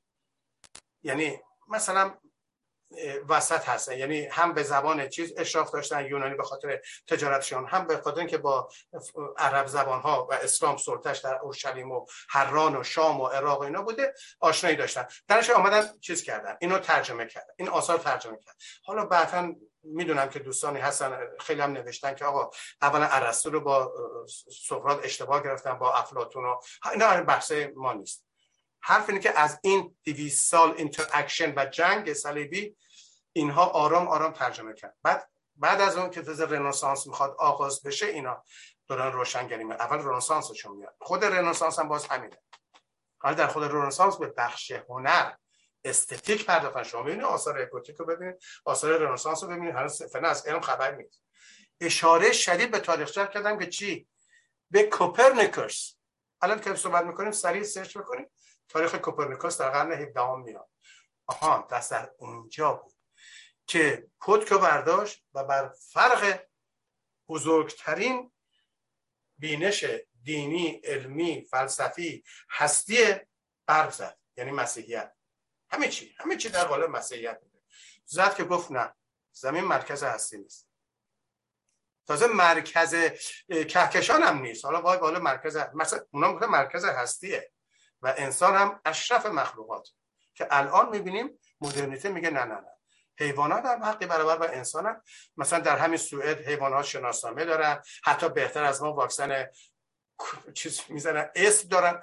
روانشناسی آگهی در تلویزیون دیدم روانشناس سگ با روانشناس اسب فرق داره. طرف تخصص پی گرفته در کشور سوئد که روانشناس اسباس یکی در مورد مثلا گوسفند هاست. ببین تو کجا حقوق پیش هنوز روانشناس انسانی مثلا انقدر در ایران تولید نکردیم. ولی اونها به حیوانات هستن. یعنی چی؟ یعنی نگاه عوض شده دیگه. ورد اوشن یعنی جهان بینی دیگه عوض شده. انسان اشرف مخلوقات نیست در دوران مدرن.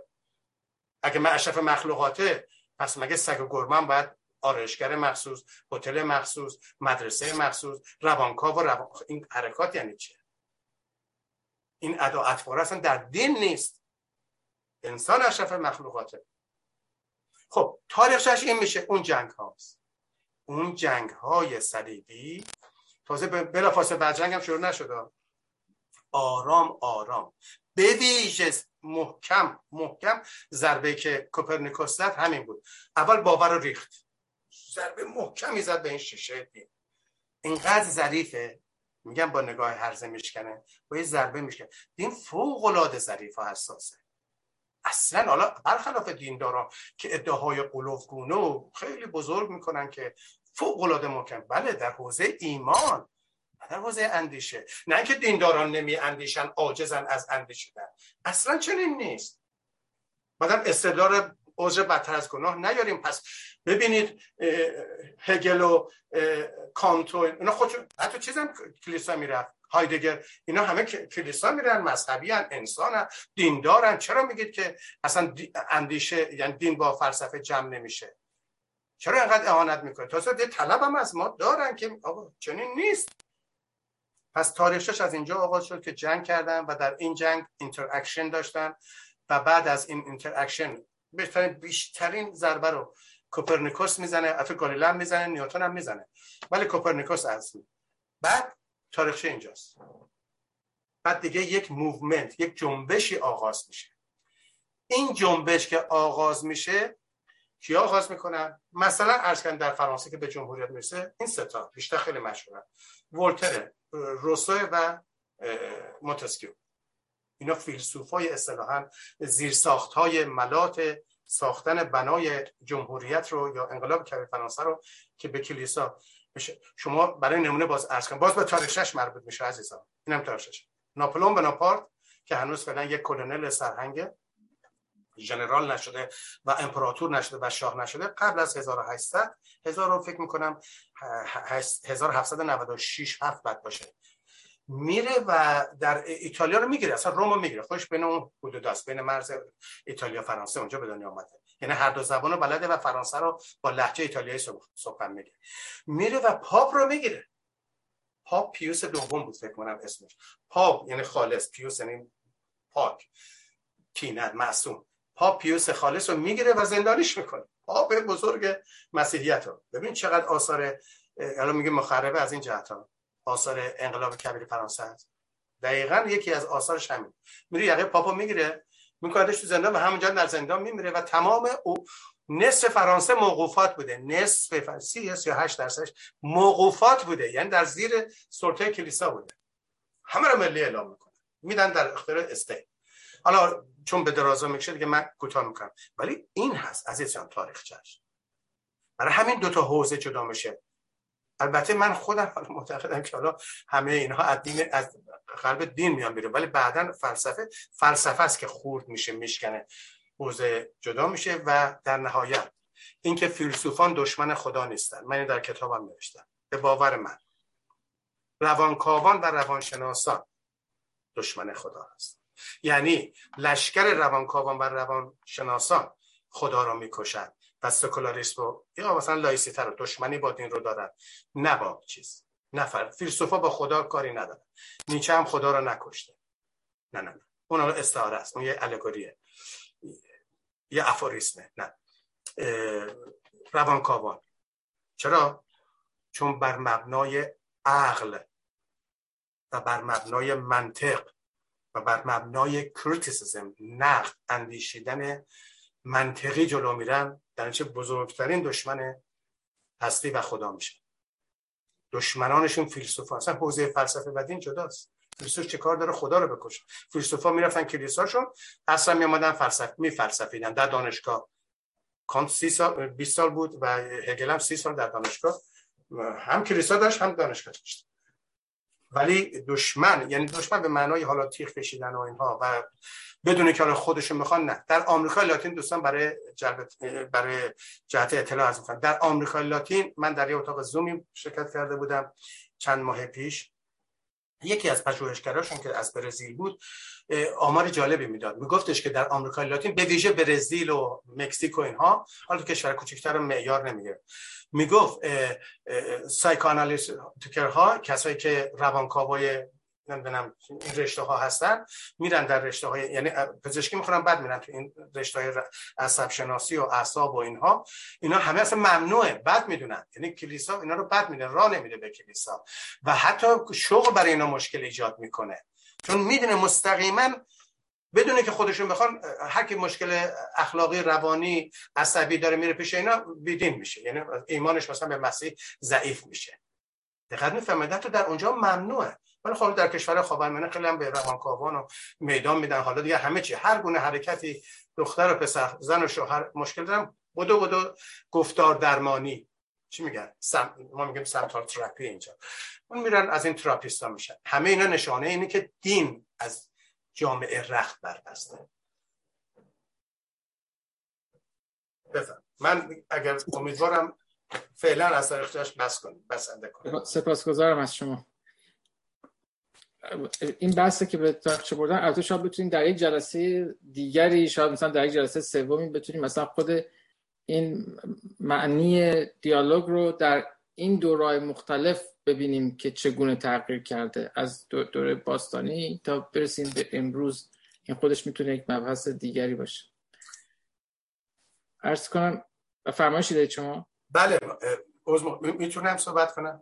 من خواهش می‌کنم بفهم ببینید بله اون تاریخچه دیالوگ اتفاقا دوست هم همین بود. آقای حسین عربم به نوعی اشاره به همین دارن. این تاریخچه با جنگ های صلیبی تمام نمیشه با جنبش. ببینید همینجا فهمیدیم که پس یک جنبشی میاد. یک جنبش ایجاد. این جنبش خب جنبش روشنگری روشنفکریه. خب این روشنفکر داره. خب ما در ایران و روسیه کدوم که از این جنبش ها رو داریم؟ حالا همزمان نه یعنی قرن 17 ایران کجاست؟ قرن 18 ما قرن 19 هم هم جنبش نه خب بنابراین آیا انصافه که بیان بگیم تو قرن 20 ما بریم آموزه های اونها رو نشخوار کنیم یعنی بیاموزیم بعد بشیم روشنفکر؟ این درسته؟ خب ما اهانت به روشنفکران فرانسوی آلمانی انگلیسی می‌کنیم. ما اهانت به جان لاک مثلا می‌کنیم. جان لاک و تامس هابز اینا روشنفکرن چون جنبش آوردن تامس هابز که اون کتاب لویاتانش خیلی مشهوره. خیلی مشهوره. بزرگ 600 صفحه. وحشتناکه که بخونید. دولت رو چنان بهش حمله می‌کنه. میگه جنگ همه با همه اصطلاحات مشهوری داره مثل نیچه. ما معمولا اونا رو می‌گیریم. جنگ اصلا میگه جامعه که دولت نشته باشه جنگ همه با همه است. تنها راهش دولت و اون دولت authority اقتدار رو میگه در monarch در شاه می‌بینه. در جمهور نمی‌بینه. اصلا نظام جمهوری نیست. جمهوریت یک نظام روشنفکریه. البته در یونان در روم باستان بوده. ولی این ویژگی نه. چون جمهوریت مال بردگانه. این جمهوری فرانسه citizen ه citizenship یعنی شهرونده و یکی از اولین واژگان ده ماده فرانسه میاد یه ده فرمان موسایی می‌سازن. یه ده, ده ماده داره. اولیش همینه که این دیگه شهرونده. همه شهرونده. ثروتمند گدا پولدار فقیر همه همه حق برابر دارن شهروندن سیتیزنن. و مخاطبین رو شهروند خطاب می‌کنن. این خیلی خیلی فاکت مهمیه. شهروند. برای مثلا در تهران ما الان 15 میلیون تهران من یک کلان روستا می نامم یک دهات بسیار بزرگی. نه شهروند داریم. حالا شما در آتن مطالعه بکنید. ببین ایسوکرات نه سقراط. ایسوکراتس یه I داره. ایسوکرات که معاصر بوده. چقدر زیبا. هفتا فضیلت و هفتا رذیلت. یعنی seven virtues and seven vices. هفتا رزیلت vices یعنی گناه و هفتا فضیلت ویچو میاره و میگه اگر اینا رو داشتی تو گواهی نامه شهروندی میدی اون حق داری در آتن زندگی ببین ما چه کارها کردیم؟ چه کاوسی چه خاوس چه بلبشوی خطرناکی درست کردیم. مثلا به نام شهر تهران با 15 میلیون. من 15 نفرش شک دارم بتونن واقعا میگم 15 نفر در تهران شما بیابید. اولا نام ایسوکراتس رو شنیده باشن که معاصر سقراط. دوم بتونن هفتا فضیلتشو یعنی ویرچوشو و هفتا وایسشو یعنی گناهشو بگن. که تازه گواهی نامه بگیرن 15 نفر در تهران. حالا از آقای زاکانی شهردار که چه ارز کنیم آیا اصلا شنیده این نام ها رو؟ شهردار. به این جهت ارز می‌کنم بسیار بسیار کار بزرگ و پروژه بسیار بزرگ. دیالوگ یک مفهوم ساده نیست. دیالوگ ما نباید ما رو به ایلوشن بیاندازه. مثل فلسفه است. نباید بگیم خب یک جلسه یک ساعته فهمیدیم فلسفه چیست حالا بریم خونم و در قوم و خیش و دوستان پوز فلسفی بدیم. تعارف نداره ببین چه راه بزرگی. اصلا ما چه چقدر باید راه بریم؟ چقدر باید تلاش کنیم؟ این کاری که چیز نکرد. کاری که آقای آقای آرامش دوستان نکرد. آرامش دوستان به نظر من به اسنابری دوچار شد. یعنی فوق العاده اسنابش شد. اسنابش یعنی گفتش که خب این اثر منه این کتاب منه و من الان دیگه اسنابیشم فقط هزینه می‌کنیم. یعنی حالا دیگه بهرهشو می‌برم. من اسنابیشم چه میگید؟ نه با شما وارد دیالوگ میشم نه وارد بحث میشم نه مقاله می نویسم نه سوالی رو پاس هیچ. اسنابیش شده آخر اون واقعا اسنابیش هیچ از او سود و بهره. یک محافل های خیلی خیلی کوچیکی بریم برای مثلا چندین نفر اونجا بشینیم سخنی بگیم. نه. اگر من آرامش دوست دارم و اگر من رو به نام فیلسوف می‌شناسم اصلا درس اول فلسفه که میراث آلمانیه برای همین گفتم دیالوگ نباید اسنابیش بشی. دیالوگ اصلا اسنابری نمیپذیره آرامش دوستداری هستی برای خودت. هیچ گونه نازیدن ثروت نازیدن فلسفی نازیدن علمی. اجازه نداره وارد ساحت وارد اتاق زوم دیالوگ بشید. حق ندارید اصلا خب شما زندگی آقای داریوش آقای آرامش دوستان رو مطالعه کنید. 20 سال آخر عمرش.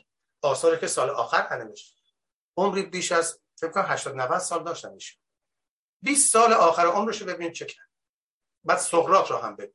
ولی پس از مرگ او نوشتن فیلسوف ایرانی. شاید تنها فیلسوف ایرانی در البته بنده هم یک مقاله در مورد ایشون نوشتم در سایت فکر می‌کنم ایران امروز منتشر شد. بیشتر آسان هست. یعنی مقالات هم هست. دوستان فقط کافی نام اسکندری جو در کنارش. حالا یا فلاسفه رو یا تاریخ رو یا فرهنگ رو بزنید. اونجا مقاله من میاد. در مورد آقای آرامش دوستان هم من اونجا یک مقاله نوشتم و ولی معتقدم 20 سال آخر ایشون دچار اسنابیش یعنی اسنابیش بوده اسنابری می‌کرد. و سقرات شوخی نگیرید جانش رو داد. و جانش هم ارز کردم اصل به, به ما سبق شده بود. یعنی حکمی باید سه سال پیش می‌دادن و این رو شکران می‌دادن. اما این حکم چون دوره سی ساله اولیگارشی بود. یعنی سی نفر سی نفر بزرگترین تمام یونان زیر نظر اینا بود امپراتوری. اولیگارشی داشت. بزرگترین دولت شهرشون هم همین آتن بوده. شهر دیگه هم دارم ولی اونا اهمیت آتن نداره سه سال میگذره ولی اینها فیلشان یاد هندوستان می‌کنه. فیلشان یاد هندوستان می‌کنه و میرن میگن که گریبان سقراط رو می‌گیره. به خاطر حالا دقیقا من می‌خوام بگم به خاطر دیالوگه ولی خب برای چی, چی کار دارید با سقراط؟ سی سال دیالوگ سقراط دو سال سه سال نبوده. سی سال چنین می‌کرده. سقراط هفتاد یک سالگی میمیره. پس به خاطر سال هفتاد نگرفتن که جدیدن کاری کرده نه سقراط سی سال چهل سال داره توی افلاتون رو باید بخونیم کار کنیم. خیلی پژوهش های سنگین و زیاد می‌خواد ولی تنبلی ذهن ایرانی اجازه نمیده بره جلو و مطالعه کنه و بدون چی داره میگه. بتونه این آگاهی رو منتقل کنه به هموطنانش. نه همشهریان هموطنان چون مثلا من معتقدم ما citizen هنوز نداریم. من گفتم تهران کلان روستاست نه کلان شهر. شهر نیست. شهر به گفته ایسوقراتس می‌خوایم درست کنیم آدابی داره. یعنی یک شهروند یک حقوقی داره هفت حقوق داره هفت هم تعهد داره. تعهد شهروندی داره. هفت حق داره یکیش نفس کشیدنه. دومیش مالکیته. مثلا خانه زمینی اسبی چیزی احشامی داشته باشه. یکیش سخن گفتنه. از اونم تعهد داره. هفت تا تعهد باید داشت. ولی همه ما حق محوریم. هیچ کدام تعهد محور نیستیم. نمی‌دانیم مثلا تعهد ما چیه. 15 میلیون در تهران و اطرافش جمع شدیم که چه بکنیم؟ چه بکنیم؟ یعنی به نظر شما شوخی به نظر نمیاد یعنی مزاح نیست؟ 15 میلیون چه چه بکنیم؟ خب پس آیا حق با سقراط بود؟ من نمی‌خواستم وارد این بحثا بشم. گفتیم برای جلسات بعد اون که شما گفتیم پنجم. ژوئن که اصلا سقراط مخالف بود. مخالف دموکراسی بود. دموس دموس یعنی مردم. همون 15 میلیون. همون 15 میلیون که 15 نفرشون نمی‌دونن قوانینش حقش و تعهدش چیه. نمی‌تونه چه دانشگاه های معتبری در تهران هست؟ چه اساتیدی چه اتاق فکرهای فحشتناکی زیاد و هزینه ها. ولی توش چیه راندمانش چیه؟ با خروجیش چیه؟ از تو چی در مورد شهر و شهربندی در میاد؟ خب که همه که فقیر و حاشیه نشین نیستن. اون دهک پایینه نه. هم دهک اولشون بیام جلو ببینن که آیا می‌دونن سقراط چی است؟ آیا ما می‌شناسیم او رو؟ آیا دیالوگ رو می‌دانیم حق ندارن وارد شهر بشین. یادم میاد یه اشاره حالا به محاسن و آقای خیلی تیریم شده آقای ابتهی محاسن تیریم شده. یا دوستان دیگر دارید بگم این محاسن شما در زم پتر یادم افتاد پتر کبیر 300 سال پیش روسیه رو عرض می‌کنه. آمد مدرن کنه دیگه. رفت یک رودخانه پیدا کرد و مشهور و اینها. و شهر دست اصلا از نو همه جنگل ها درخت ها رو کندن و 40 50 سال طول کشید. و خلاص شهر ساخت. شما سنت پترزبورگ رو نگاه کنید. سرچ کنید سری می‌بینید چقدر زیباست. با پهپادم فیلم برداری کردن درون ها می‌بینید خیلی زیباست. اگر ندیدید. خب حالا یه مشکل داشت. مدرن دیگه فقط بنای ساختمانش نیست که. مدرن شدن متجدد شدن. با این شکل و قیافه که الان یعنی منظورم ریش دارن همه در روسیه. با این چه بکنید دیدید چقدر خوشیار بود. همین پتر کبی حالا شما عرض کردن دوستان تیریم شده سا من خیلی هم زیبا جذاب هستم. با روس ها منظور. چون یه خود دستشون عصبانی هستم و بیشترین قلم قلیای من اون قلم بازی یعنی قلیایی یعنی پهاش بالا داره فوق العاده پولمیکه متوجه حزب توده هست. و بعد از این متوجه روس هاست و این حالا از اونجا منظورم سرچشمه می‌گیره. آمد و گفتش که همین روبل دیگه پولشون فرض می‌کنم وایدش همونه. گفت هر مردی زنها که ریش ندارن راحت هم می‌تونن بیان. هر مردی که می‌خواد از هفت تا دروازه داره دیگه هر نقطه دروازه. تهران هم قدیما دیدیم ده دوازده تا دروازه. دروازه قزوین دروازه قار دروازه خراسان چیزا یادم میاد. هفتش تا دروازه داره. تو از اینجا می‌خواید وارد بشید یه روبل بدید. بعد یه هفتش ماه گذشتید عجب ملتی هستن. چرا؟ چون ریش که دیمیتری از یونان آورد فراموش نکنید دوستان. نشان حکمته. برای همین شما مجسمه های افلاتون و سقرات و ارسطو رو با محاسن می‌دید چرا؟ چون نشانه فلسفی هست. نشانه اینسایتمنت شما اینسایت حکیم شد. ارسطو میگه اگر چهر سال چون اون موقع طول عمر کوتاه بود. 50 60 سال 50 بود طول عمر متوسط. الان شده در اروپا 70 80 سال. بدبخت مادر مرده می‌گفت شما اگر به چهل سالگی رسید زنها که اصلا هیچ وقت حکیم صد سالش هم میگم حکیم اصلا زن آدم حساب نمی‌کرد. هیچ کدومش اینا اون سه تا فیلسوفا اصلا زن آدم نیست. میگم مردا اگر چهل ساله شدن که بعد نشان ریش باشه حق دارن حکمت داشته باشن. اگر نشدن در چهل سالگی به حکمت نرسیدن هرگز آدم نمیشن انسان نمیشن یعنی همون چی بگیم؟ انیمال میمونن اصلا آدم نمیشه. پت دید بعد هفتش ما اینها میاد و یه روبلو میدن. ریشو نمیشه بزنید چرا؟ چون نشان مردانگی نیست نشان حکمته. اینا دیمیتری از روسیه از بیزانس آورد از یونان قدیم آورد. در یونان شما از نشتی ریش داشته باشید. اگر به حکمت می‌رسید این نشانش بود. برای همین شما سقراط و ریشو می‌بینید. یعنی محاسن داره. داره حکمت هست ولی اسکندر رو نگاه کنید. ریش داره. باباشو نگاه کنید. نداره. اینها نه پس ریش به اون من است. حالا شما شما که خیلی تریم شده است پس شما دیگه خیلی دیگه تریم شده. دیگه خیلی دیگه شما مثلا شهر و سیتیزن شدید. دو دلار کرد. دو روبل. دو روبل گفت بدید. دیگه فروکش کرد. وارد شهر نمی‌شدن. که می‌خوای وارد اینجا. این شهر.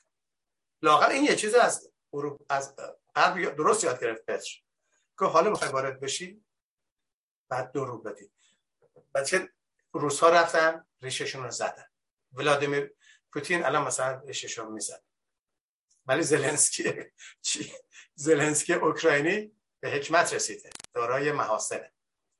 ولی روسا رفتن ریششون اونم به زور پتر کبیر. ولی نمی‌زنن. هنوز شما وارد بار روسیه یعنی مسکو سن پیترزبورگ دیگر هیچ به نظر من.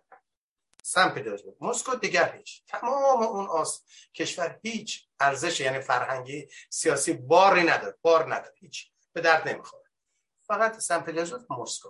شما باید خود یه قدم اون برترش نصفشون ریش داره. چون نشان حکمته. متشکرم از شما. ارز کنم البته پیش از شما دوستان هم دوست داشتن راجع به ریش من حرف بزنن قبل از اینکه جلسه صحبت بشه.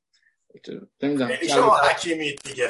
جلب توجه می‌کنه البته مسائلی که شما مطرح می‌کنید خب نمیشه از هر ایرانی یا هر مخاطب ما حتما حتی سیاسیون این توقع رو داشت که شروع بکنن از اپولوژی ساکراتیز بخونن بیان تا امروز. بالاخره واقعیات رو با در نظر گرفت. اینجا سر ما اینی که بتونیم این رو یه مقدار انتقال بدیم این مفاهیم رو در یک کانتکستی که برای همه در دسترس باشه.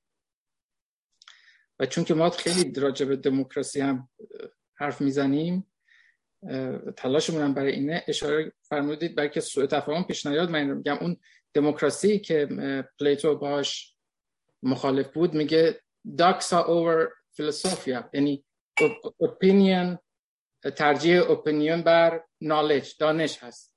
خب این یه تعریف ابتدایی است تعریف دموکراسی خب بسیار تغییر کرده. البته خودش یک تعریف بسیار کانتستد هست خیلی مورد اختلاف هست و اینجوری نیست ما راحت دموکراسی رو تعریف کنیم. ولی به صورت اون رو نمی‌تونیم در واقع امروز معیار قرار بدیم که پس دموکراسی خوب نیست. این رو عرض می‌کنم برای مخاطبی که شاید اون برداشت از صحبت شما بکنه. ولی اگر اجازه بدید من از بیرون دوستانی که لطف کردن پرسش فرستادن یک پرسش دیگه بخونم. آقای بهرام ساد از تهران نوشتن جناب اسکندر جون ما همه تلاشمان را کرده ایم که با رهبران این رژیم دیالوگ داشته باشیم و آنها را در و آنها در دهانمان گلوله و سرب ریختند حال میفرمایید چه کنیم؟ من که در مقام نیستم نسخه بنویسم نسخه بپیچم.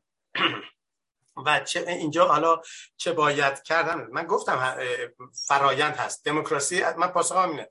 دموکراسی یک فراینده ببینید ما باید از این ایلوژن در تهران بیایم بیرون که مثل همون ایلوژن روشنفکر میشه بعدها اگر من دیداری با شما عزیزان داشته باشم مطمئن باشید این رو بست میدم اینو بیشتر باز می‌کنم که اصلا قصد اهانت و پولمیک نیست که چرا میگیم ایران رو فکر نداره. به واقع نداره. نه که اسکندر چنین ادعایی می‌کنه.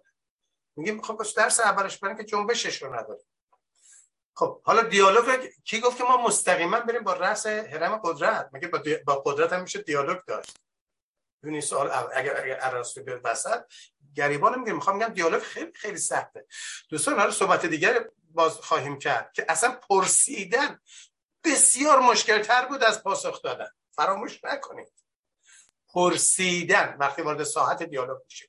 وارد اتاق زوم دیالوگ میشیم. حالا فرض کنیم ارسطو رو بعد 2000 سال آوردیم از قبر بیرون و نشوندیم در اتاق زوم ایرانیان. فارسی هم بلده. حالا معجزه است. خب ارسطو گریبان می‌گیره. در دیالوگ ارسطویی پرسی اینقدر هی تکرار می‌کنم میگم پرسشی که بعد از پاسخی آمد ولی آیدنتیتی شفت همین. یعنی در واقع پاسخ معلوم نیست اصلا این نه که پاسخ بیراه باشه نه من که پاسخ قانون کننده باشه. هویتش هنوز حفظ پرسش. این یعنی پرسش فلسفی. اینم که آقای عطایی از اشاره کرد فیلودوکسیا. من در کتابم در کتاب نیچه زرتوش یا فکر می‌کنم در کتاب ماورای تاریخ و ماورای سیاست. در اونجا من در این دو concept خیلی 20 صفحه نوشتم. دو تا concept ه یکیش فلسفی هست یکیش فلادوکسیا دوکسی رو من دیدم شما در صحبتتون اشاره کردید. دوکسیا. دوکسی یا دوکسیا فرق داره با سوفیا. هر دوش هم دوست داشتن. فیلا فیلا دوکسیا یعنی همین که شما میگید. opinion ها رو دوست داشتن. مثلا شما جناب ابتهی مثلا میگید رئال مادرید خیلی تیم خوبیه و من میگم مثلا منچستر خیلی تیم با ارزش خب فراموش نکنیم ما حق نداریم به هم اهانت کنیم. حق نداریم لجن پراکنی کنیم. حق نداریم رگ گردنمون جناب ابتهی و دوستان حاضر و بینندگان عزیز. حق نداریم سکته کنیم داره که سکته کردن ها. که ثابت کنیم آیا رئال مادرید برتره یا منچستر سیتی. یعنی ببین حماقت که میگن ته نداره کجاست؟ که بسیاری سکته کردن. اصلا غم روزانشون اینه که مثلا پرسپولیس برتره یا استقلال. همون تاج پرسپولیس سابق رو کدومشون تیم خوبی هست خب این یه آپنینه این یک سلیقه است. این سابجکتیوه شما اون تیم دوست داری شما اون خواننده رو دوست داری. خب داشته باش. من این تیم رو دوست دارم من اون خواننده رو دوست دارم. خب داشته باشه. آخه دیگه شرمه یعنی پروا. پروا یعنی شرم در اینجا. پروا نمی کنیم ما چقدر ملت بی پروایی هستیم. چه درگیری ها قهر زن و شوهر در خانه فرزند و پدر.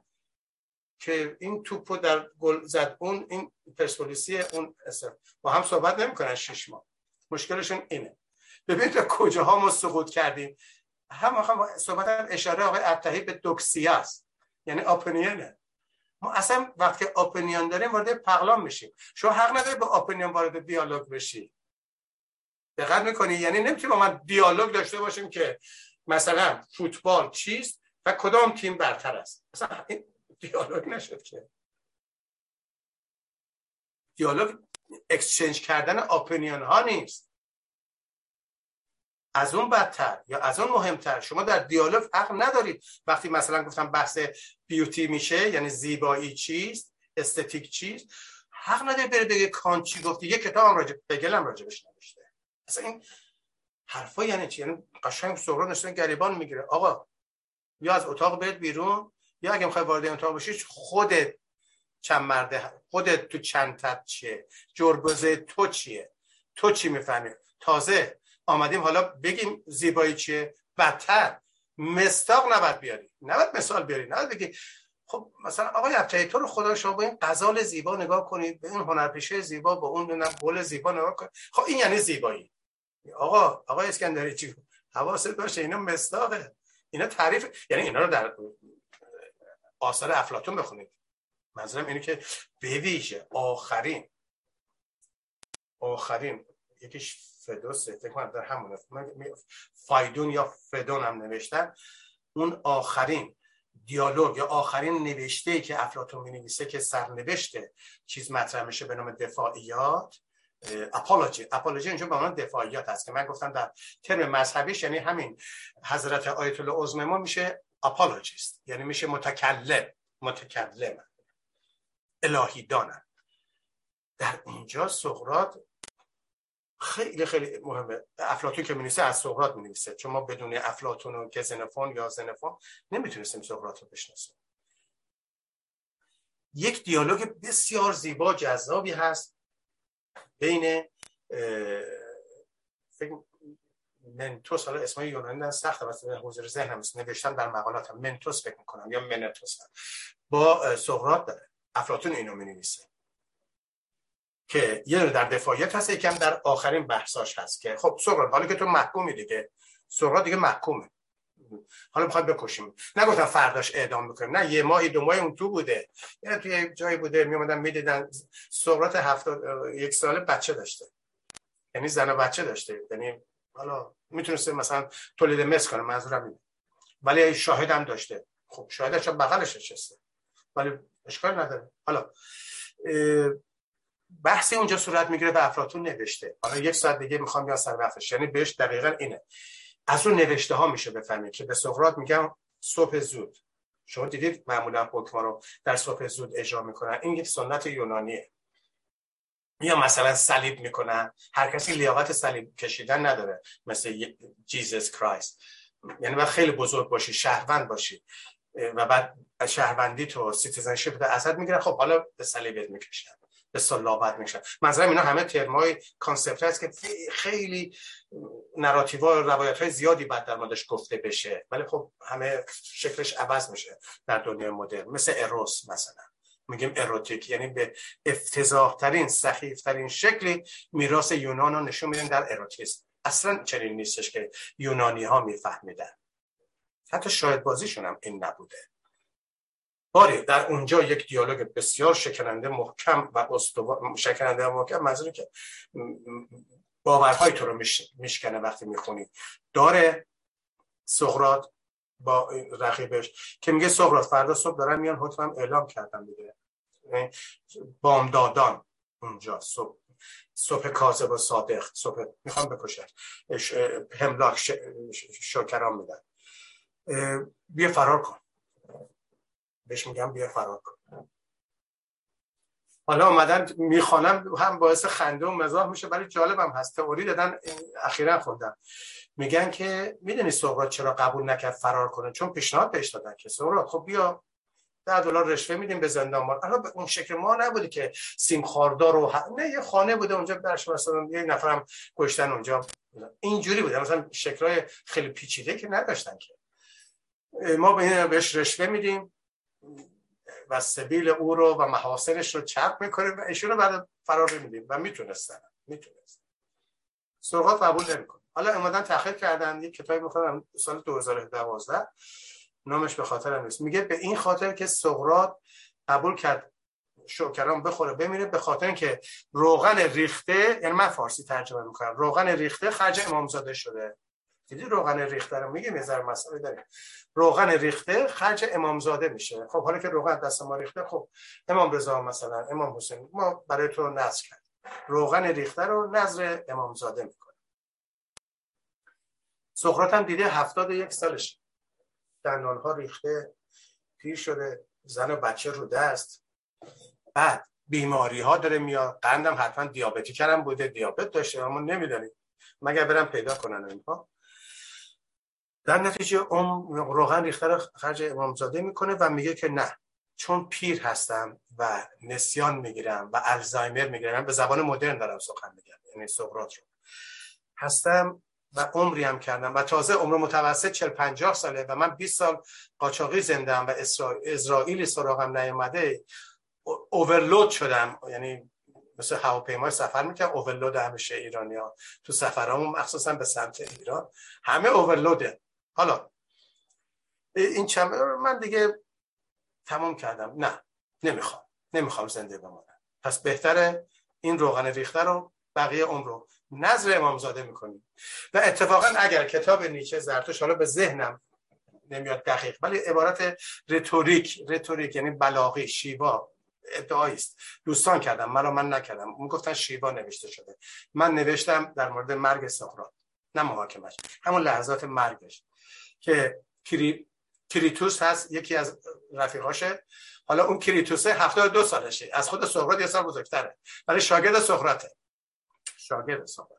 ولی افلاطون جالبه بدونید دوستان اینجا نظر خب اگر که خلاصه فهمید چند دقیقه مونده به پایان جلسه و یکی از دوستانم نوبت گرفته. یه وقت کوتاهی هم به ایشون پس ما اینو قطع بکنیم. این سقراط و سرنوشت لحظات آخرش رو قطع بکنیم. بپردازیم به پرسش. بله من یه پرانتز کوچیک باز کنم که اشاره من به داکسا اوور فلسافیا این بود که تعریف افلاتون از دموکراسی این هست. و اون دموکراسی که افلاتون باش مخالف بود این بود. Opinion over در واقع knowledge.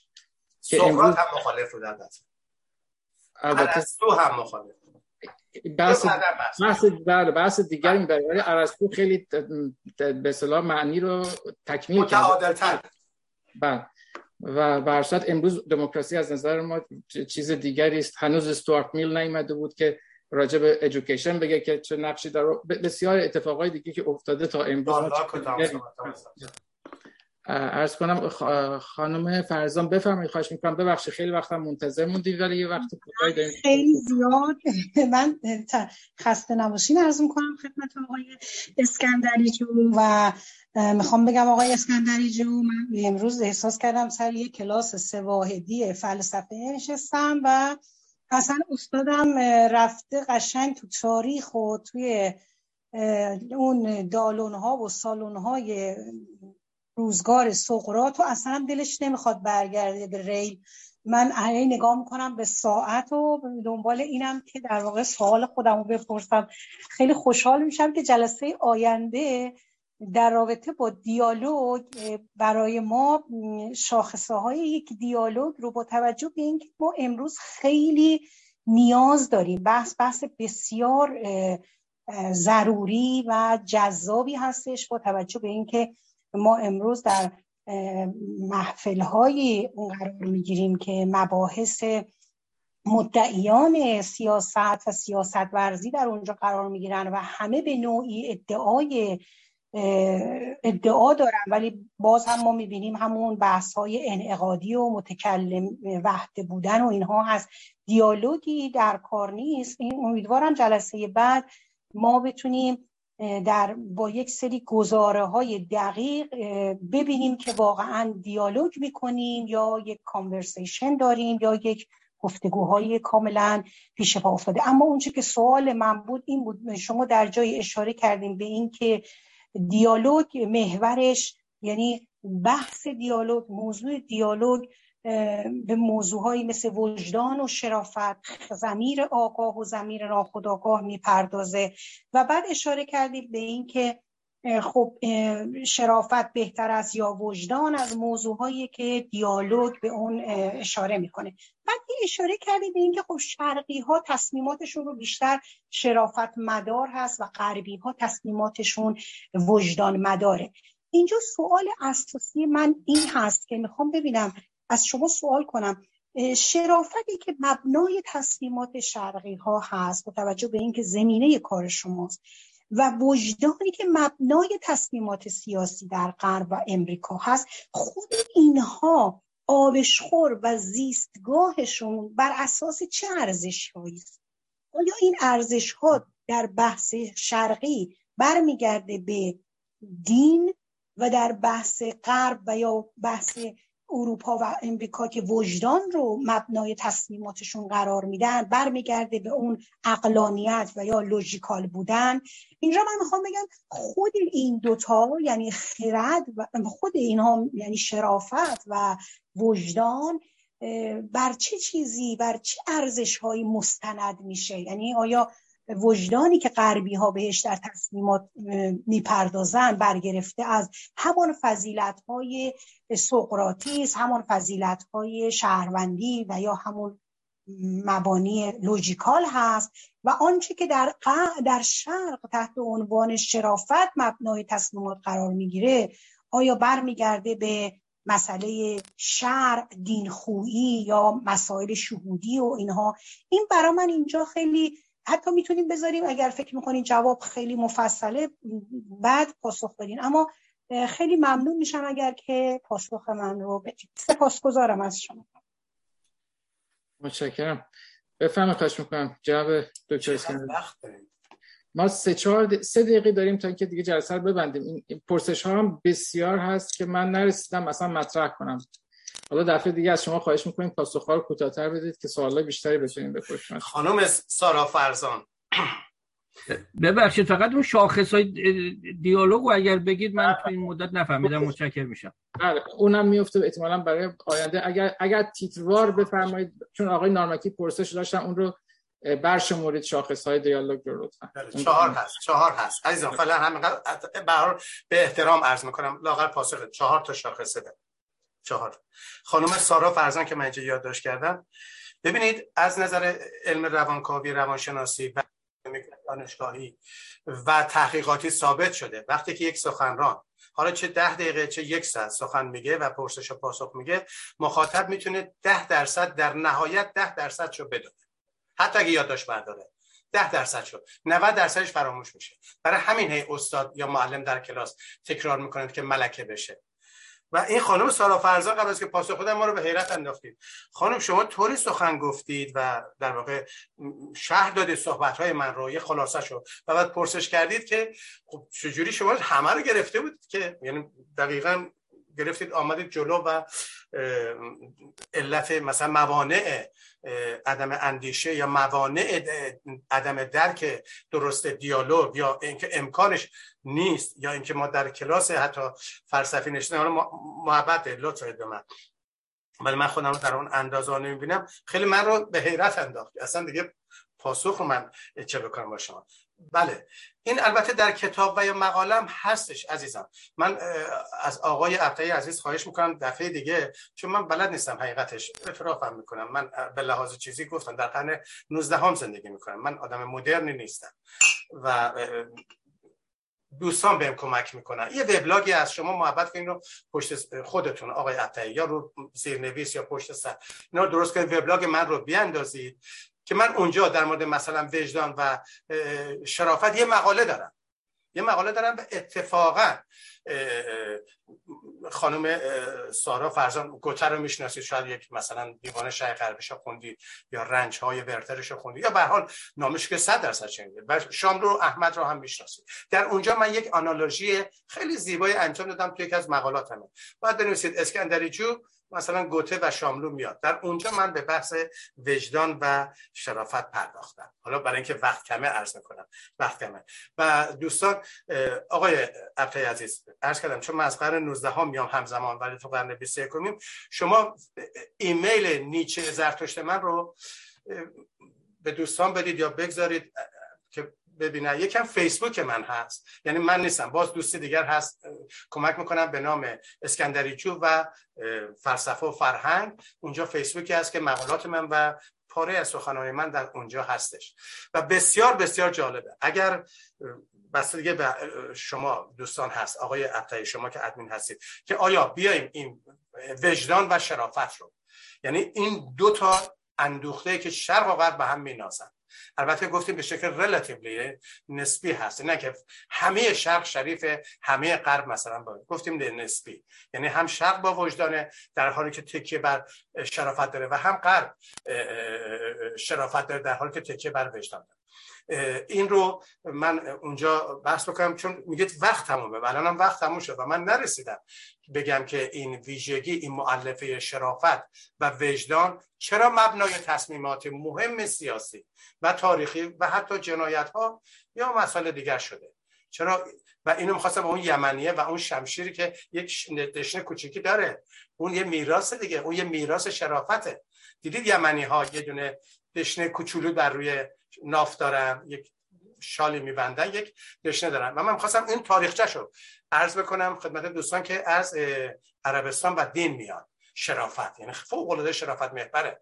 و در عربی و فرهنگ اسلامی اینها هست. ولی خب وقت تموم شد و من نرسیدم که بگم چرا اینها در قبل وجدان رو محور اصلی می‌گیرن. اونها در شرق شرافت رو. سپاسگزارم از شما جناب اسکندری جون به خاطر وقتی که گذاشتید. از هموندان عزیزی که در اتاق زوم بودن. جناب دکتر نوری علا به خاطر اینکه از شما دعوت کردن و همچنین آقای سعید بیبانی تلویزیون میهن برای پخش برنامه امروز. پاینده ایران بدرود. خسته نباشید. بدرود